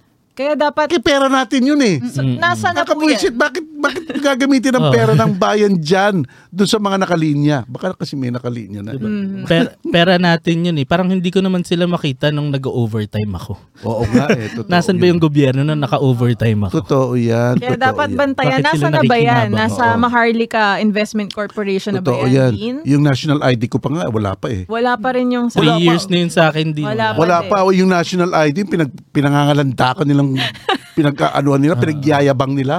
Iba na po yung itsura namin. Wala, pa po. pa rin yung ID namin. Hindi- Hindi nyo na kami mamumukaan doon. It's a useless ID. Payat Diba? pa ako noon. Oo. Ako may balbas pa Nag-lose na nun. po ako ng weight nun, so baka hindi na ako makila. Yung ID po, yung ID. Kaya questionin ka na po sa ano noon kapag nagpinresent mo yung ID na eh. Hindi naman ikaw to. Oo, totoo. ba itsura mo Tapos, eh, doon? so invalid pa. Oo. Diba? Tagal-tagal mong Ay, hinintay. ipa-update mo yan. Pa-update mo ng picture mo. Ending five years ulit. O, priority lang yun. Hindi pa talaga po namin natatanggap yung, pi- yung aming ID. Nung- Alam mo, masunurin tayo. Alam mo, napakasinuri, masunurin ng Pilipino. Nung sinabi, ako, ako I am against that ID. ID, against ako dyan eh. Mm-mm. Pero siyempre, inuutos ng ano, nasa batas. Gobyerno, batas. Eh di, Kasi valid daw, valid. we are good citizen, pupunta tayo, pipila tayo doon, tapos magpapa-ID tayo doon, pero wala pa po yung ID eh. Yun ang problema. Tatlong ano, tatlong taon na. Ako Uh-huh. Yes. prior to pandemic pa ako. Parang may nabasa nga po ako sa Twitter na nag-rant siya na parang tayo lang daw yung bansa na kap- para makakuha ka ng isang valid ID, kailangan, Kailangan mo ng isang valid ID at yung valid ID na yun nakadepende sa pagpapakita mo ng isa pang valid ID. na paano saan mo makukuha nga wala pa nga. Kaya nga eh. Diba? Kaya nga, eh. Totoo yan. Oo. So- Talpak, ma- ma- ano talaga, where is the priority? Ano? Kaya yung mga streamline, streamline na yan, ah, di ba? May mga streamline, streamlining na yan. Eh, Nakirted pylon nga ako nung isang araw, kawawa naman to ating mga for, truck forwarding, madami pa naman. Re- Red tape dyan, tsaka madaming naabuso sila. Pero anyway, that's another issue. So yun, yun, yun. Yun, grabe no? Grabe talaga. Pero hindi naman. Ah, ah, ah, but give credit where credit is due. Mm-hmm. Yung pivot from China to the US, good ako doon. Mm-hmm. Yung 'di ba? 'Di ba? Natauhan eh. Pero din after nun kasi parang wala na ulit yung pivot niya na yun. Wala na, wala na ba? Parang wala na naging development. Yun nga, eh, yun nga. Pa, ngayon ang banat ng China, pa, ngayon pa, minawarningan tayo, di ba? Mm-hmm. Pero na- si, si Defense Secretary natin, okay naman, bumabanat siya. Bumabanat siya. Mr. Pero, Gibo sige po, Chodoro. bumabanat siya. Pero it would be more, more, s- it will be stronger, forceful, and more authoritative kung si Presidente Marcos Jr. ang nagsasalita dyan. Yes. Di ba nagsasalita ka? Nagsalita yung mga sec- foreign secretary ng China, bigyan mo ng gravitas. Na sa amin mas ma- mahalaga tong sitwasyon na to. Itong pagnanakaw nyo ng aming mga s- mga ah, karagatan. Tama. Total siya naman ang ating sole organ when it comes to foreign relations, Yes, diba? eh, the oo. president. Mr. President, dapat ikaw matalino ka sa foreign affairs. Dapat matalino ka talaga. Di ba? Matalino ka ba? Sir, yun ang tanong ko. Pero dapat talaga matalino siya sa foreign affairs. Di ba? Di ba? Yes. Nakipag-meet Dahil- mm, siya, nakipag-meet siya. Mm-mm. sa mga military natin. Hindi daw loyalty check. Hindi daw loyalty check. Eh, ano kaya yon? Nagtanong din kung pumunta si, din sila ng concert ng Coldplay. Oh! Ay, nandun ba Nako, kayo? yun pa. oh, kita mo Coldplay. Oo, wow. isang naging issue pa yun, Di ba no? nanood rin ng race card dun sa Singapore yun? F1. Alam mo, mas okay pa sa Formula akin One. kung ginamit niya yung helicopter para... Nagpunta, ba, nagpunta na ba siya sa mga kababayan natin sa Mindanao na na-landslide? Yo, yun, yun. May Alam mo, Mr. President, kahit anong reason ang gawin mo doon, yung paggamit niya ng helicopter, kahit anong reason yon, kahit anong reason yon, mali talaga yung ginawa mong yon. Mali talaga yon. That is the resources of the Filipino people. 'Di ba? Gasolina noon binabayaran namin. Ayaw namin, ako ayaw kong gamitin 'yan para manood ng concert. Pero ang ano naman daw dun din. Kasi Ano itong sabi? Coldplay naman Tungkol ay nakipag-collaborate sa isang NGO dito sa Philippines. NGO. At Mm. ang NGO na yun ay Angat Buhay. So Angat part Buhay. portion ng kinita ng Coldplay dinonate nila sa Angat buhay. Angat Buhay. Eh, So pro- parang itong si presidente ay nag-donate din. sa angat buhay. Angat Buhay. Ako ha. The analogy.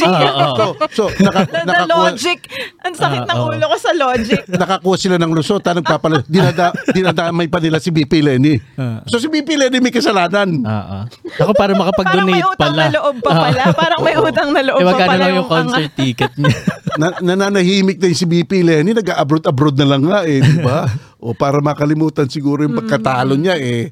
O, Kasi parang it sends ano eh, parang ano ba tawag na term doon? Medyo insensitive ba sa kalagayan ng mga tao sa Pilipinas? Yes. 'Di ba? Kasi traffic na, na nararanasan ng lahat Yeah. tapos just because you know you're a public official you can um, use the government helicopter to attend a concert whe- whether you like it or not, Mr. President, the use of the helicopter, whether he likes it or not, created a perception of number one, abuse of power. Number two, elitism. Number three, you're such, you are, sino ka? yes L- re- t- Tandaan mo, i- lingkod bayan ka, you are a public servant. Lahat kayo sa gobyerno, public servant kayo. Dapat intindihin nyo po ang kahulugan nun, di ba? Hindi po kayo passenger in the helicopter using Philippine man. Mali talaga po yun. Kahit anong paikot-ikutin nyo. Mali yung paggamit na yun. Kahit sabihin pang ah, paborito niya raw kasi, 'di ba? May hindi siya sa music.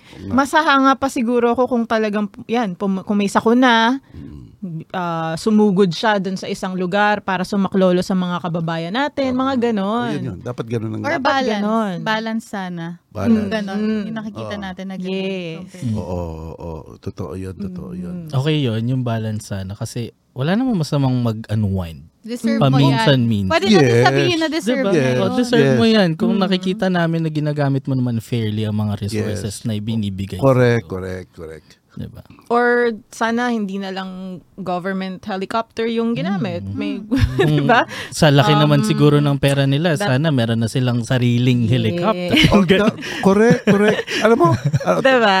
Oo. ewan ko, in-issue ba nila kaya, kaya nag-helicopter kasi baka mag-traffic kung ah, mag-kokot Traffic daw po sa Yun daw NLEX. eh. Oh, ta- Traffic naman talaga. ta- so tayo pa ang dahilan ngayon. Oo. Ah, Yung mga nanood, kasalanan nyo yan. Taas kasalanan pa natin yun. Kasi- Kasalanan pa ng Coldplay. Oo. Kasalanan, Ah. Kasalanan talaga to. ng Coldplay. Eh, pumunta pa Talaga. sila dito, kasalanan ng Coldplay Oo, yan. oo. Sila walang kasalanan. Lahat may kasalanan.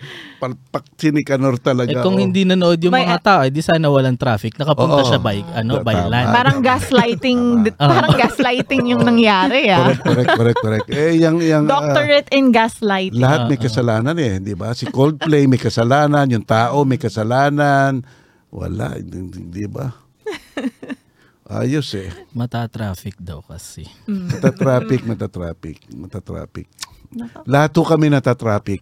Yes. Mm. Lahat po tayo, lahat po ng mga kababayan ninyo natatraffic. Yun na Baka lang hindi po eh. nyo po alam. Ah. Kung yun ang reason nila kung bakit ah, kung bakit kailangan niyang gamitin yung helicopter, hindi ba dapat mabu ah, alam mo yun, mamulat siya na may traffic sa Pilipinas. Mm. Tama, tama. Madama mo.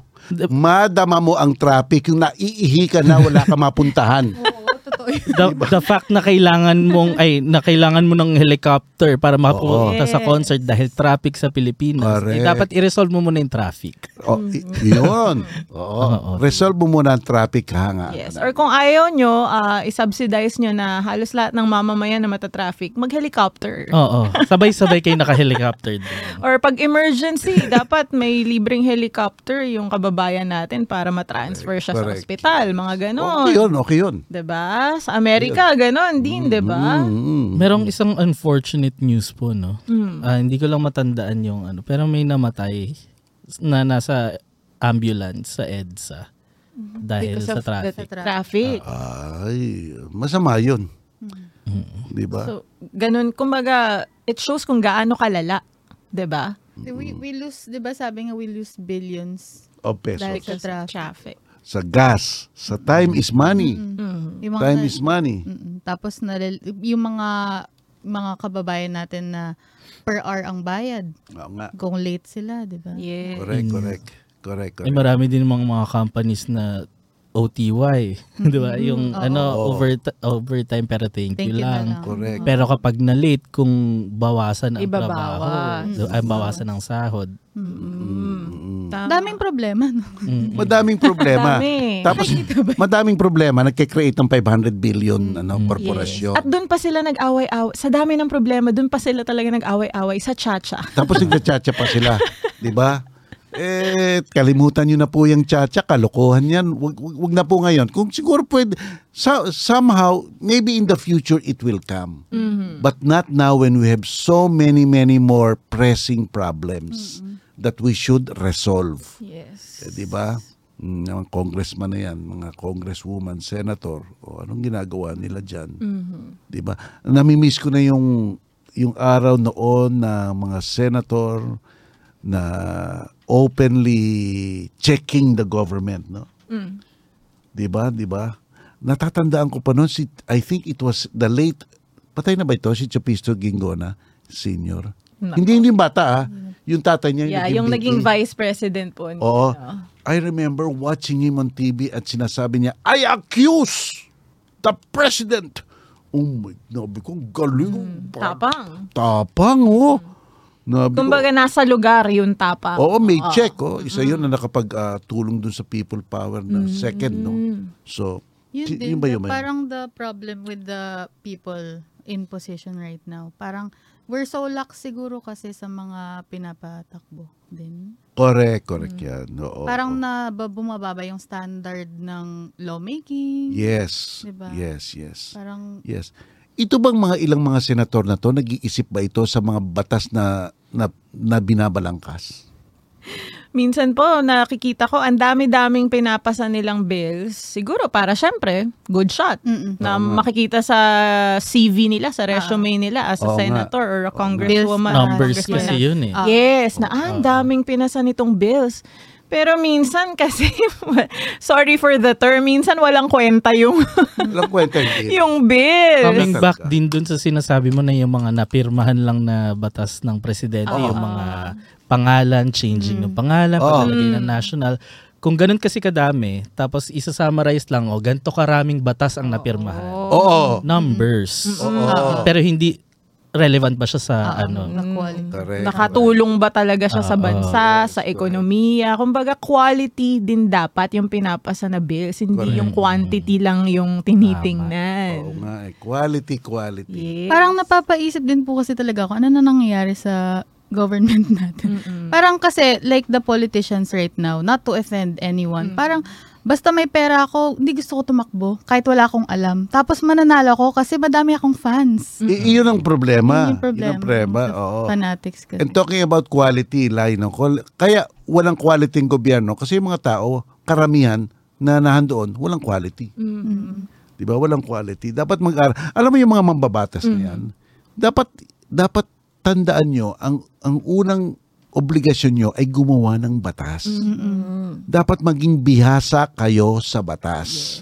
Hindi po Dapat di- marunong kayong gumawa ng batas. Ang una kasi nilang ginagawa din, mabawi yung ano, ginastos nila nung election. iyan, iyan ang sinasabi nga ng karamihan. Perception yan, hindi maiiwasan eh.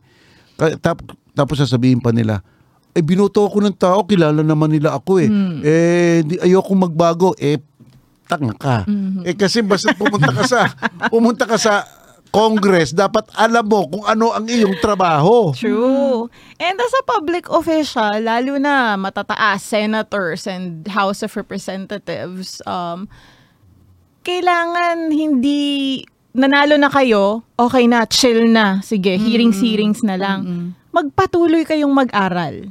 'Di ba? Dahil wala namang taong perpekto. Lahat tayo dapat nag-aaral pa rin.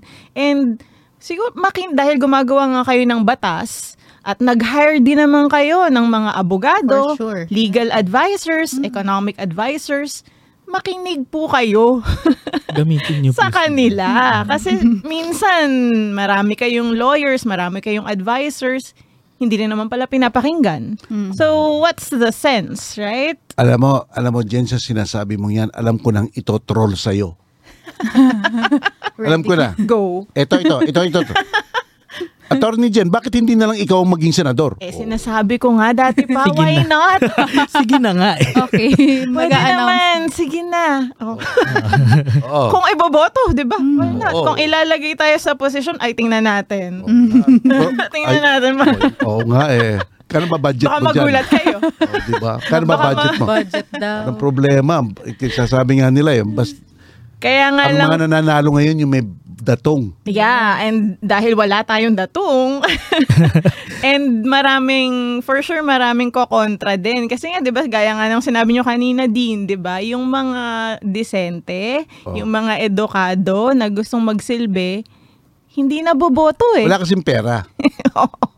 Walang Bakit? makinarya, Yes. Iyan ang, walang pera. iyan ang dapat baguhin ng ating Mm-hmm. political system. Alam mo ba sa Amerika, basta't naging official candidate ka ng dalawang highest party, may subsidy ka Mm-hmm. sa campaign mo. Binibigyan ka ng pera para may fighting chance ka at the very Dapat least. pala ganon. Mm. Dapat ganun. Dapat meron tayong legislation na kung sino maging, kaya lang problema sa atin, madaming balimbing Marami, oo, Yes. marami. palipat-lipat diyan. Pali wala tayong parang democratic uh, ano, de- democratic Republican. party, Republican Two-party party. system lang, Yes, eh. kumbaga. 'Yun sa Amerika may ganun po. May ganun. Sa atin wala each is each your uh, ano to each is his own, di ba? Yes. Eh ngayon din, yung dalawang pinakamalakas na political party sa Pilipinas ay Ano ba 'yan? kakampi. Magkakampi. Ibig sabihin, hindi mo na dapat i-subsidize yun, mayaman na yun. dapat ang isa-subsidize nyo yung mahihirap na, ano, na party. Di ba? True. Nakakalungkot po din, no? Kasi yun kasi yung, naka, sa kanila kasi nakasalalay yung, yung future ng country natin. Tapos, yun, yun, na- yun yung nangyayari talaga. Because we have no quality leadership. That's the problem. Wala tayong quality leadership. As of now, ah, may panahon pa para patunayan yung mga sarili ninyo. It is not our... If the people do not trust you, if the people has no have no confidence in you, that is your burden. Kayo ang magpakita sa mga tao na talagang ah, ka, ah, kapaki-pakinabang kayo sa mga tao. 'Di ba? Hindi ang mga tao may gagawa ng solusyon. Kayo kayo ang naggusto na mahalal at maluklok diyan sa sa lugar na 'yan eh. Pero sinesweldohan kayo ng mga tao, hindi na kayo nahiya diyan, 'di ba?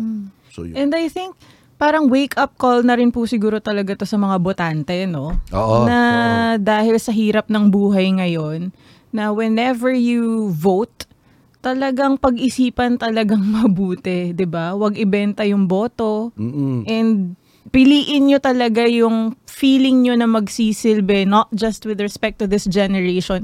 Isipin nyo yung mga magiging anak nyo, magiging apo nyo, kasi sila yung mga ngalaga eh, sa bansa. Huwag kayong Eh, so magpa- consider those factors. Huwag kayo mag- mag- magpapadala sa mga ano, mga s- kasinungalingan, kayabangan. Mm. Alam mo ba, minsan magsasabi diyan magi-ski siya sa Scarborough sa mga ah, magi-ski Jet siya. ski daw po. Magje-jet ski papunta dun sa mga talagang mga lugar na karagatan natin na pinag-aaway ng China at ah, Pilipinas. Tapos nung naging presidente, I love Xi Jinping. Sino po ba Di ba yun? sinabi niya yon? Oo, I love Xi Ah, sinabi Jinping. niya yun. Tapos pumunta pa sa China, di ba? Oh, Mm. Kita mo. Tapos sinasabi ngayon, eh baka tayo mamasakar dyan. Eh, Bihira talaga. Ibang klase. Tapos yung mga tao, may mga tao pa na tuloy ang naniniwala Mm. pa kayo dyan. Anyway, pero, pero, well, siguro meron siyang gimmick, something Yeah. like that, di ba? Tsaka tips, siguro free tip sa mga botante po, no, na ano, hin- pag sa, sa isang public official po, ah, hindi enough yung mabait ang isang public official, 'di ba? Kailangan talaga may kakayahan. Right? Ah, on the other hand, hindi rin pwedeng may kakayahan lang. Dapat may kabutihan din, mabait din. So dapat those two um Balance. factors siguro i-consider nyo. Kasi minsan wala nang kakayahan, hindi pa maganda yung ugali. Diyos ko naman, 'di ba? So Meron mas Dapat- masalba doon. Mm. Walang ugali. An paano 'yon? Din walang ugali. Eh, meron, wala eh. Walang ugali. Wala siyang ginagawa eh. di ba? ano 'yon? Kumu- Display. Kumukuha lang ng sweldo. Display. Display. Oh, display. Additional Ornament. tao. Additional lang. Oo. Pasahuran lang. De, Pam- pero, uh, pampadami sa picture, parang ganun. talking about yung sinabi mo nga no, attorney Jen, na meron lang akong naalala nung nung last election no, may mga nagsasabi din na aside from yun nga pagtingin dun sa mga sa mga bo- sa mga kumakandidato eh para daw makapili ka ng maayos isipin mo kung yung yung magiging anak mo, yung mga anak mo or yung future mo na anak eh gusto mo bang maging ganun yung ugali dun sa mga kandidato so ah sabi nila kung gusto mo daw ba na parang sinungaling at magnanakaw yung magiging anak mo, eh yun yung isang boto mo. Pero kung gusto mo naman yung tapat, 'di ba, yung Nagsisilbi yung sa nagsisilbi bayan. talaga sa bayan, yun. Kung yun yung gusto mong maging ugali ng anak mo, iboto mo kung sino yung ganun dun sa mga kandidato ngayon. Ayan, Ah, tama din yun. Maganda ring advice yun. Totoo yun. Maganda Magandang yun. advice. Maganda yun. Oo nga eh. Mm. Ay, naku talaga.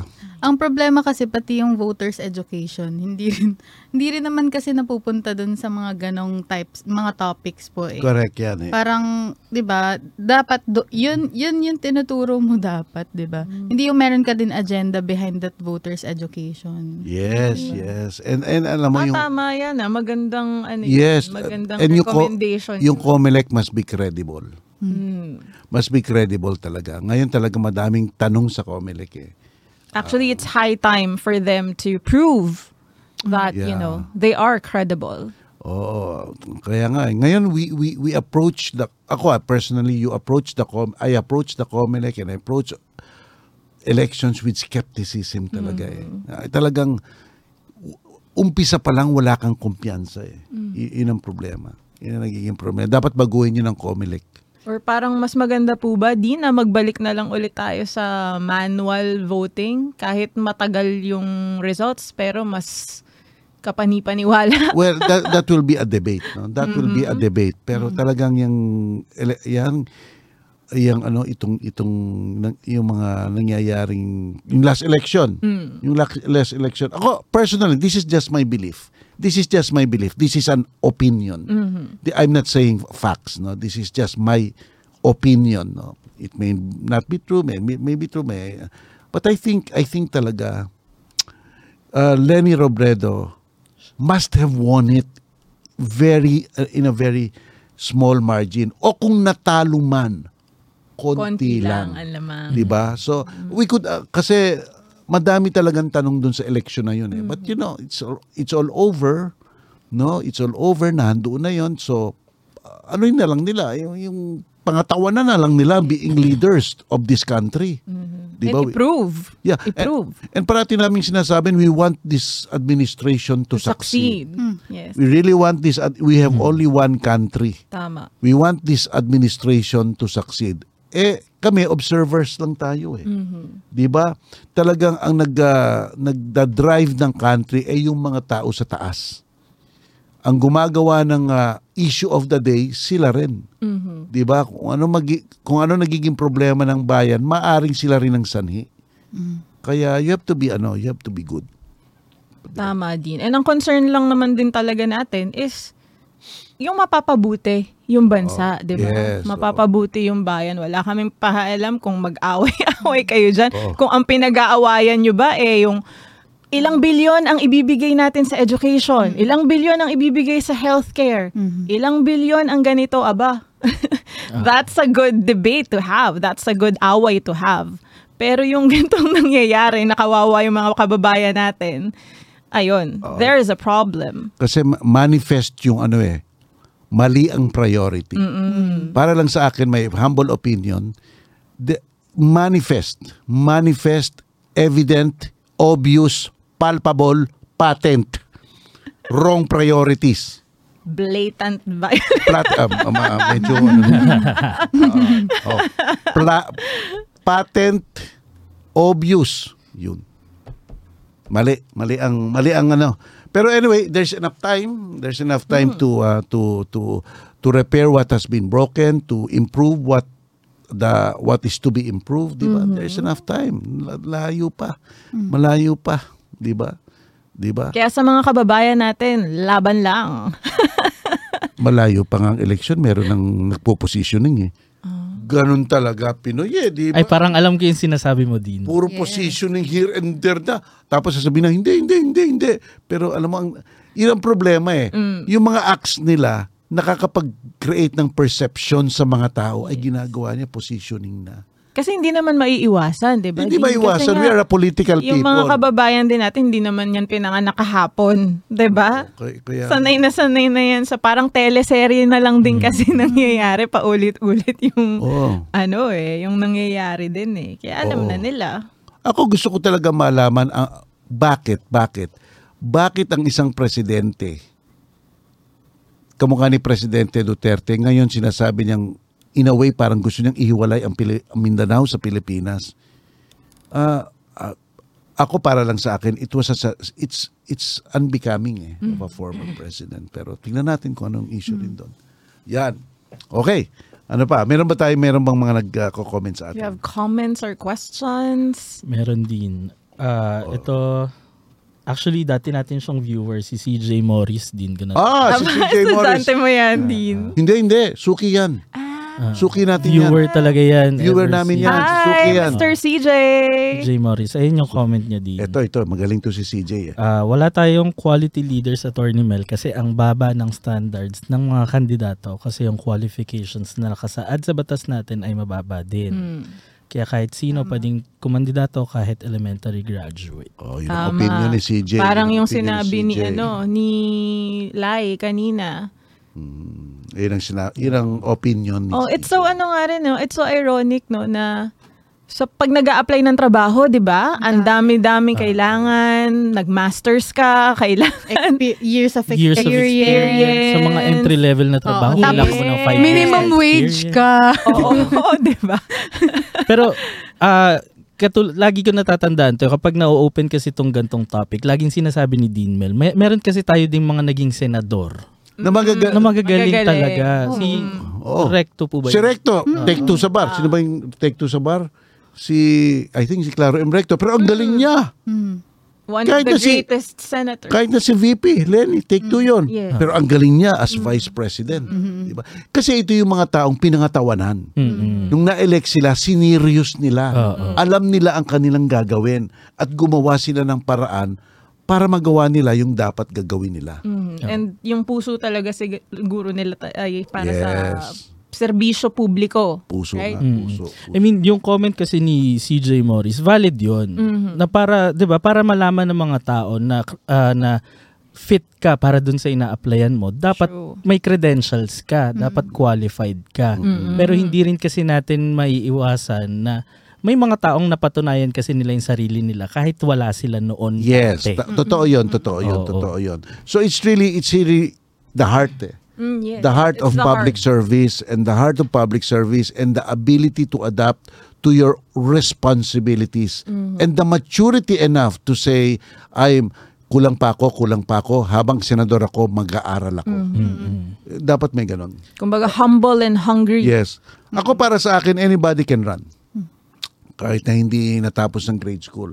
Pero dapat may maturity level. Kasi ang maturity level, ano yan eh, inherent yan eh. Mm-hmm. You, there will come a time na alam mo naman ang tama at mali. Mm. At a- ang basta tumakbo ka, ang alam mo na ang tama eh dapat eh ah, sagarin mo ang iyong ah, pagod sa pagsisilbi ng gu- kung sa legislature gumawa ng batas. Yun.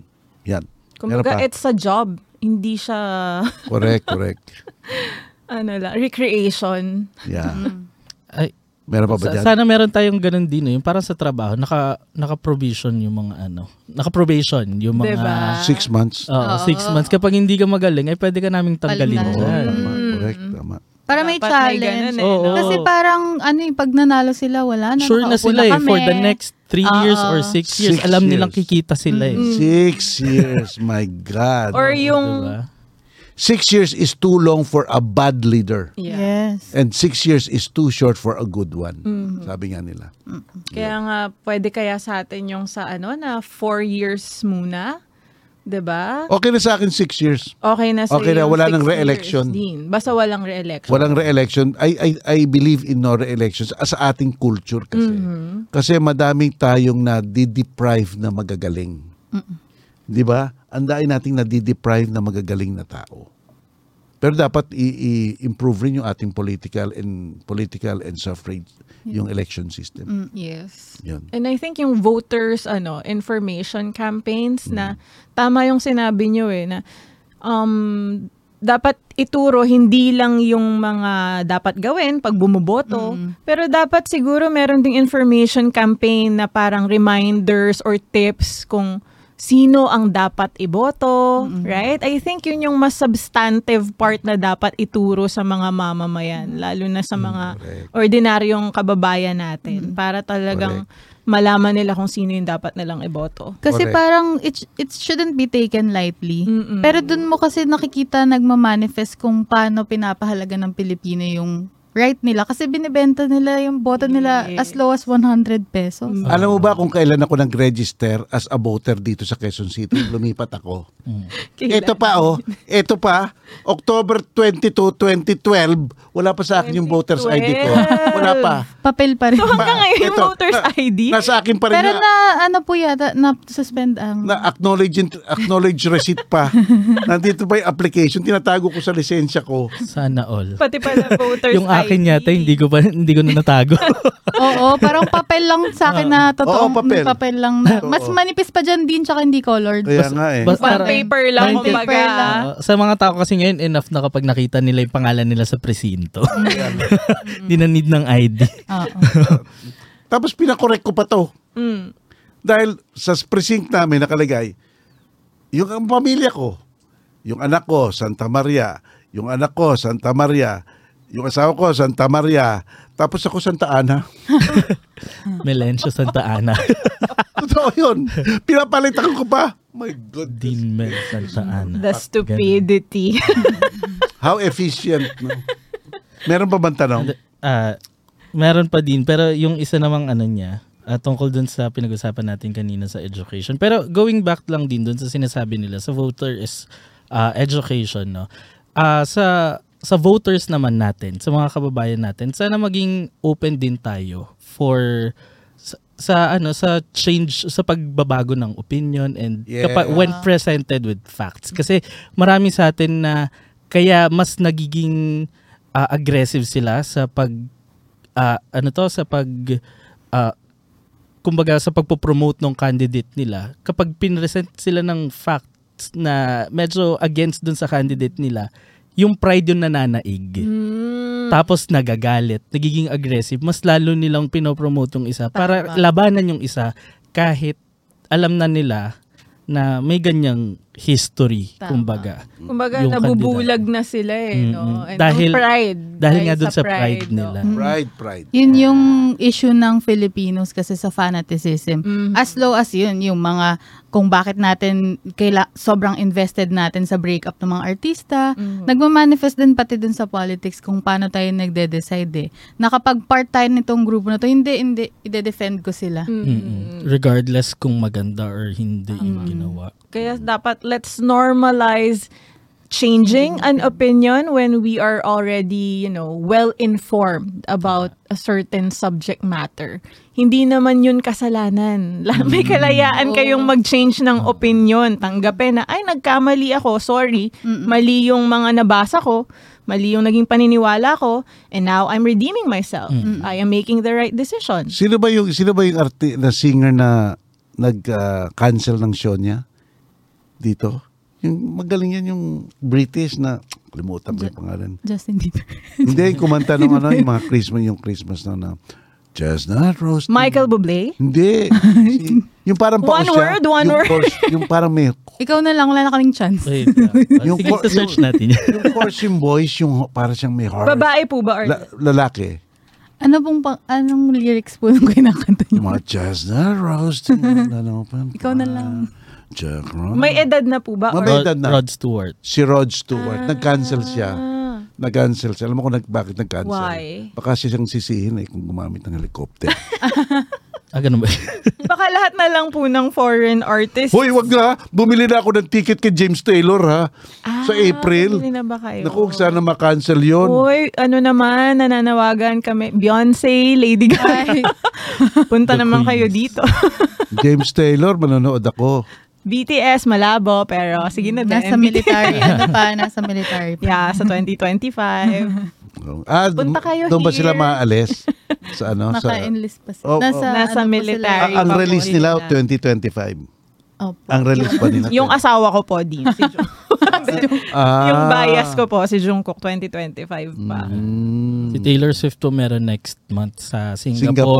Singapore. Sana wala po Oh. tayong official na makita sa Singapore next month. First week, second week. Mm. official Tingnan natin, kung ano, ah, ano yun? Nandun ba sila sa Senate and Ah. sa Congress? so, naka-leave ba? Okay, i-monitor natin kung sino ang mga senador at mga congressman na manonood kay Taylor Swift.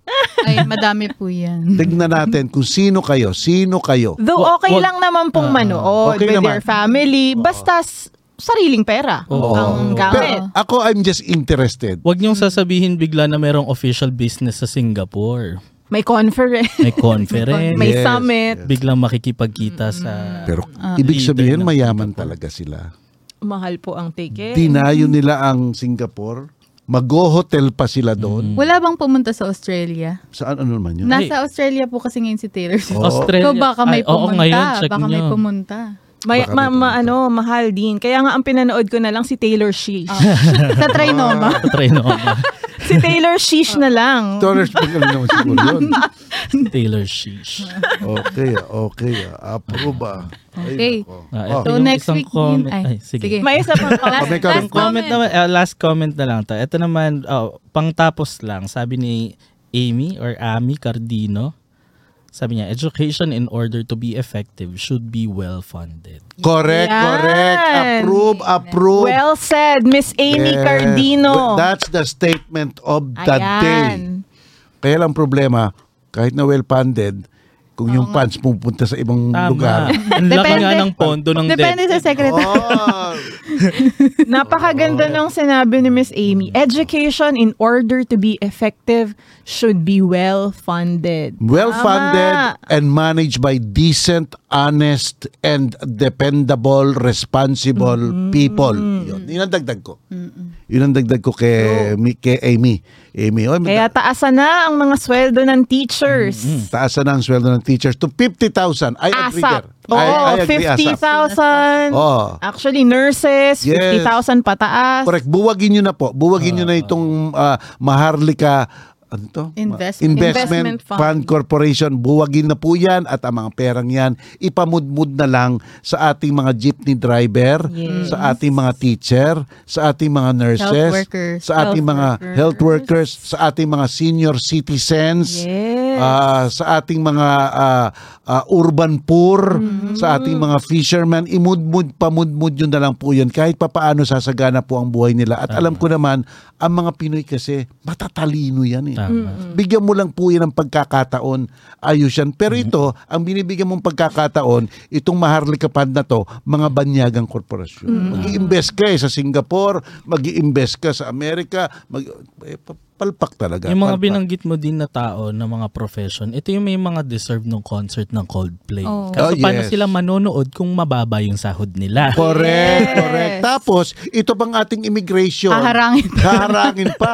Kung hindi pa sapat ang ang Hindi daw, ang hindi ka daw sweldo. mayaman enough. Kung hindi ka mayaman enough, hindi ka papaalisin ng Pilipinas. Chechikin pa ang financial statement mo. Ang sisihin niyo po ang gobyerno sapagkat ang ang ang, tawag dito, ang minimum wage ngayon 650 pesos a day.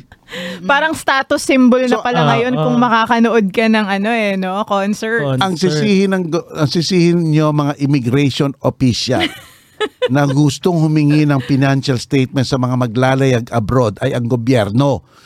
'Di ba? Ang baba ng minimum wage, eh. sasabihin ano, saan ka nagtatrabaho? Win- minimum wage earner ka, ay hindi ka pwedeng lumipad. Palpak, at napakapalpak na priority na asset yung na ako logic talaga. kasi, nawawala Nakapag-ipon- yung logic. Kahit minimum eh. wage ka, nakapag-ipon ka para makalipad. Tapos sasabihin nila, ay hindi, hindi Ay, ka mayaman Dahil eh. minimum wage earner ka, Mahi- eh, medyo mababa yung pera hindi mo. ka pwede. Gano'n. Sa- sa- sabi na nga nung consul sa US sa USB sa service eh okay ka nang pumunta sa Amerika eh. 'Di ba? Ang hirap kumuha ng visa doon. Tapos ang mag magtipipigil sa iyo, Pinoy na nasa nasa nasa Kabilang booth. sa tabi ng boot. Na bad Sasabihin, trip lang. wala kang pera, wala kang return ticket. Ano ba naman 'yan? Ah, talagang walang Eh, kakwenta-kwenta may, mga minsan talaga din ganun, 'di ba? Kababayan mo pa mismo minsan yung Walang ihila kak- sa'yo pababa. Crab and Tama. Crab mentality. Diba? Uy, OFW to, sasagana to. Ay, Oh, oo, hindi to. pwede. Manonood Hindi ng pwede. concert, ako nga gusto kong manood. Oh, denied ka. Naiingit ako sa'yo. Pwede yan. Correct eh, di ba? Yun, yun. Kaya, alam mo na, dahil mga, talagang it's just an incoherent policy, apalpak policy. There's just so many, so many. This this government must, you know, must pick it up. Pick up, pick up, pick up all the pieces. Yes. And then, and then try to reorganize again. Re- re- rehash, rehash. Di ba? Reboot, reboot. Mag-reboot kayo, mag-reboot kayo. Di ba? So, yung mga immigration talaga na yun. oh, Sana bago na, no? Ang tagal Sana Hanggang na. nabago. ngayon ba? Or Hindi ko baka- lang sure. Wala na akong naririnig. So, ko. sana Parang bago ano na. na. oo. Palagi ko narinig tayo noon. Palagi ko narinig tayo. noon. Di ba yung mga minimum wage earners na yan, kahit minimum wage po sila, sila po yung nagpapasahod sa inyo. Toto- True. Totoo yan. Yan po ang mga boss ninyo. Kaya wag nyo pong Actually- sasabihin hindi nila deserve umalis ng bansa. Pupunta ng Taiwan, wala nang ang visa doon eh. Di ba? Pupunta ngayon, Korea, ini, May inis, visa free entry. Pre- Oo, pinarelax pa yung visa nila. relax na, pa- papuntang Korea, relax na, papuntang Taiwan. Oy, sasabihin ng Pinoy, you're rejected to go. Dito ka Mm. masistress. Dito ka Tapos yung pinambili mo ng ticket, Oo. Hindi naman hindi mo nililifan. makukuha. Oh, Hindi mo Yung makukuha. Oh. pinangbook mo ng Oo. ano ano. Oh. Oo. Wala. Di ba? Palpak. to- Ako, para sa akin, kagaya nga ng sabi natin noon, Jen, basta mapakita mo lang ang ticket mo at boarding pass, okay na yun. Mm, you're Wala good na to yun. go. You're good to go. You're good to go. Wa- Because it's our constitutional right, the right to Yes. travel. Di ba? Tama. And it can only be be curtailed when there is danger to national security, nas- health, and safety. True. Sa Singapore nga din, 'di ba, yung mga immigration officers nasa k- ibang ay, kabilang side lang kasi automated na doon, i-scan mo lang for Filipinos and yung mga ano, ah, Talaga. visa-free countries ng Singapore. Mm. Oo. I-scan mo lang yung yung ah, yung passport mo and then kapag bumukas yung yung gate, pwede ka na pumasok, walang interviews or anything. Correct, correct, correct. Dito sa Pilipinas, taga dito ka na, kaya questioning ka pa. intimidate Oo. Nag-intimidate pa. Nagpa-power trip pa Oo, eh, no? taga dito ka na. Depende sa Ba mood yan? nila. Kung bad trip sila nun, di ka Oo. makaka... Oo. Kung bad trip sila dahil doon sa nakaraang ano, Oo. sa nakaraang in-interview nila ay damay ka. Alam mo ang anak ko, alam mo ang anak ko, scholar sa Netherlands. Tapos nagbakasyon dito. Kabadong kabado ako. Dahil baka, Baka hindi hindi pa mapalabasin. Talaga sinabi ko, anak-anak, Huwag ka kunin mo na lahat. kayang pumunta. Hindi, pumunta ka dito, pero kunin mo lahat ng dokumento. Certification na nag-aaral ka dyan, certification ng mga ng scholarship mo. Lahat kunin mo, lahat kunin mo. Huwag tayong magsapalaran dito kasi ang kapwa mong Pilipino ang mag, mag, mag, ah, magpipigil sa'yo. Di ba? Kaya dapat may character development din po. Oo. dapat meron. Dapat may sensitivity. Character The fact, the Development. fact na na-question ka ng maraming tao. Mm. Mm-hmm. Ibig sabihin may problema. Oo. Oo. Hindi naman tayo nangyayon question dahil pa-pride lang tayo. Yes, yes, yes, Yes. yes. May problema po talaga, may problema po talaga. Palpak talaga para sa akin, palpak. Palpak yung mga rules na yun. Tapos sinabi pa Jen, ito ito ah, doon sa rules and regulation nila na ang kung ikaw daw ay tatay ng isang illegitimate child and you have the sole sole parental authority. Saan ako saan ka na ba nakarinig noon? eh wala sa family code 'yon. Yes. Dahil ang may parental authority lang Mother. eh si mother sa ng illegitimate child. Saan sino namang mga abogadong nag nag ah, Oo nga, minsan mapapaisip ka na nga rin, Dean, kung ito ba ay pinag-aralan talaga? Basura talaga yun eh. Pinag-isipan Yung, talaga. yung, yung provision na yun, it's garbage. It does not exist. Tama. Di ba? Kung ayaw nyo po magbayad ng lawyer, free na po ang chat GPT. Oo. Gamitin nyo po. Oo. yun. AI, Kaya, AI. kaya, Gamitin nyo ang teknolohiya. kaya Pero may budget po kasi kayo. Oo. kung, kung ano kayo, kung if you will uh, if you will tread into family law territory, wag na po akong kausapin nyo, yung mga students ko na lang. Oo. Ganun. Sa UST, FEU, uh, PLM, E Ateneo, PLM, UMAC, tsaka MLQU. MLQU. Doon na lang kayo Ayan. humingi ng advice. Alam na alam na alam, Alam nila na yun. alam na nila yan. na ang sasabihin sa inyo, ang isang tatay ng isang illegitimate child ay walang parental authority. Pero meron nun, napuna namin yun dito eh. Ah, ano ba yan? O, oh, di ba? Palpak si Nicanor. Kaya siguro ngayon naayos na nila yun. Mm, dapat narinig ayusin tayo doon, talaga. narinig tayo doon. Ayusin. Oo Mm. nga eh. Naku, maraming dapat ayusin. Oo nga. And babantayan niya ng mga, ano, Madami, ng mga madami taong nga bayan. ayusin. Madami nga ayusin. Na sana maayos. Sana, sana. I'm praying for, we are praying for this country Mm. Maraming- every day. Every day. This country, this is the only country we have. Yes. Yes. Marami Diba? tayong dapat bantayan. True. Lalo na sa March. Bantayan yung mga pupunta ng Singapore. Oh yeah. oh, wala, wala kaming pakialam po pero Oo, uh, oo. we are just curious. Yes. Check Hindi lang po kami natin. naiinggit. May Oo. Taylor Sheesh kami dito. Oo. We are Yung mga- just yung mga big- curious. Biglang magkakaroon ng conference dyan sa Singapore. Oh, Tignan yes, tignan na lang yes, na. corpores. Oo, totoo. At wala po talagang masama. Basta sariling pera ang Tama. gastos. eh. Oo, oh, yes, yes. Okay. Okay. Okay. Okay. Let's okay. wrap it up. Nako, mar- maraming maraming salamat po sa inyong pagkasama sa amin. Masaya po ang ating usapan ngayon at sana po makibahagi ulit kayo sa atin sa susunod pong linggo. Sa susunod pong linggo, eh, anniversary ng February 25 ng EDSA Revolution. Okay, matotrol na naman ako. Pero di bale, EDSA Revolution, pag-uusapan po natin kung ano ba talaga ang ibig sabihin ng EDSA Revolution. Ano ang mga frustrations after that? Ano mga disappointments? Ano naman po ang mga achievements? Iyan po ang pag-usapan at susubukan po natin na kumuha po tayo ng ah, ng ano ng um, ah, mga guest no. Alam mo ba Jen, may mga picture ako sa EDSA. Ipa-flash ko rin Dapat dito. pala, i-post mo Yeah, rin ipapopost ko. dito. May naka-edsa ko na, Yeah. naka- oh, may picture ako kasama ko, yung madaming tao. Talagang nasa rally, may pictures pa ako noon. Kaya, kaya tingnan natin kung ano po yung, ah, tat- kasi alam mo, dapat malaman ng kabataan natin, Jen. I always tell this, your freedom is not cheap. Madaming namatay dyan. Ako, I have a personal friend. Kaya kwento ko po sa inyo na namatay po yan. Namatay. I mean, uh, yeah, yeah, yeah. I, I, I was talking to him this morning. He was taken by the military the afternoon up up nung gabi, nung gabi. And then and then three days later or four days later, I was informed that he was dead. He was dead. So kaibigan namin yun eh. Madaming may kaibigan doon. So may mga experience po kaming ganun. Kaya do sa generation namin talaga Yes. we take it personally. That's why because we have some friends na talaga pong nakulong at namatay. Meron pa nga akong yung ano, yung 'di ba may Human Rights Reparation Act. Meron akong mga kaibigan na kinuha nila ang cheque pero hindi nila in cash. Para lang ano, parang parang Souvenir. parang trophy. Yes. Yes, yes. Para sa bayan na yan, kukunin ko lang yung cheque. Mm-hmm. Very, very nice gesture, no? So, so yan, pag-uusapan po natin yan next Sunday. Kaya po, nagpapaalam na po kami ngayon at ah, sana po nagustuhan yung ating palatuntunan ngayon at kagaya po ng aming sinasabi, nila Lai, nila Andrew at ni- pati si Jen, every time, ang kritiko ay nagmamahal rin po ng ating inang bayang Pilipinas. Mabuhay po kayo lahat. Bye-bye.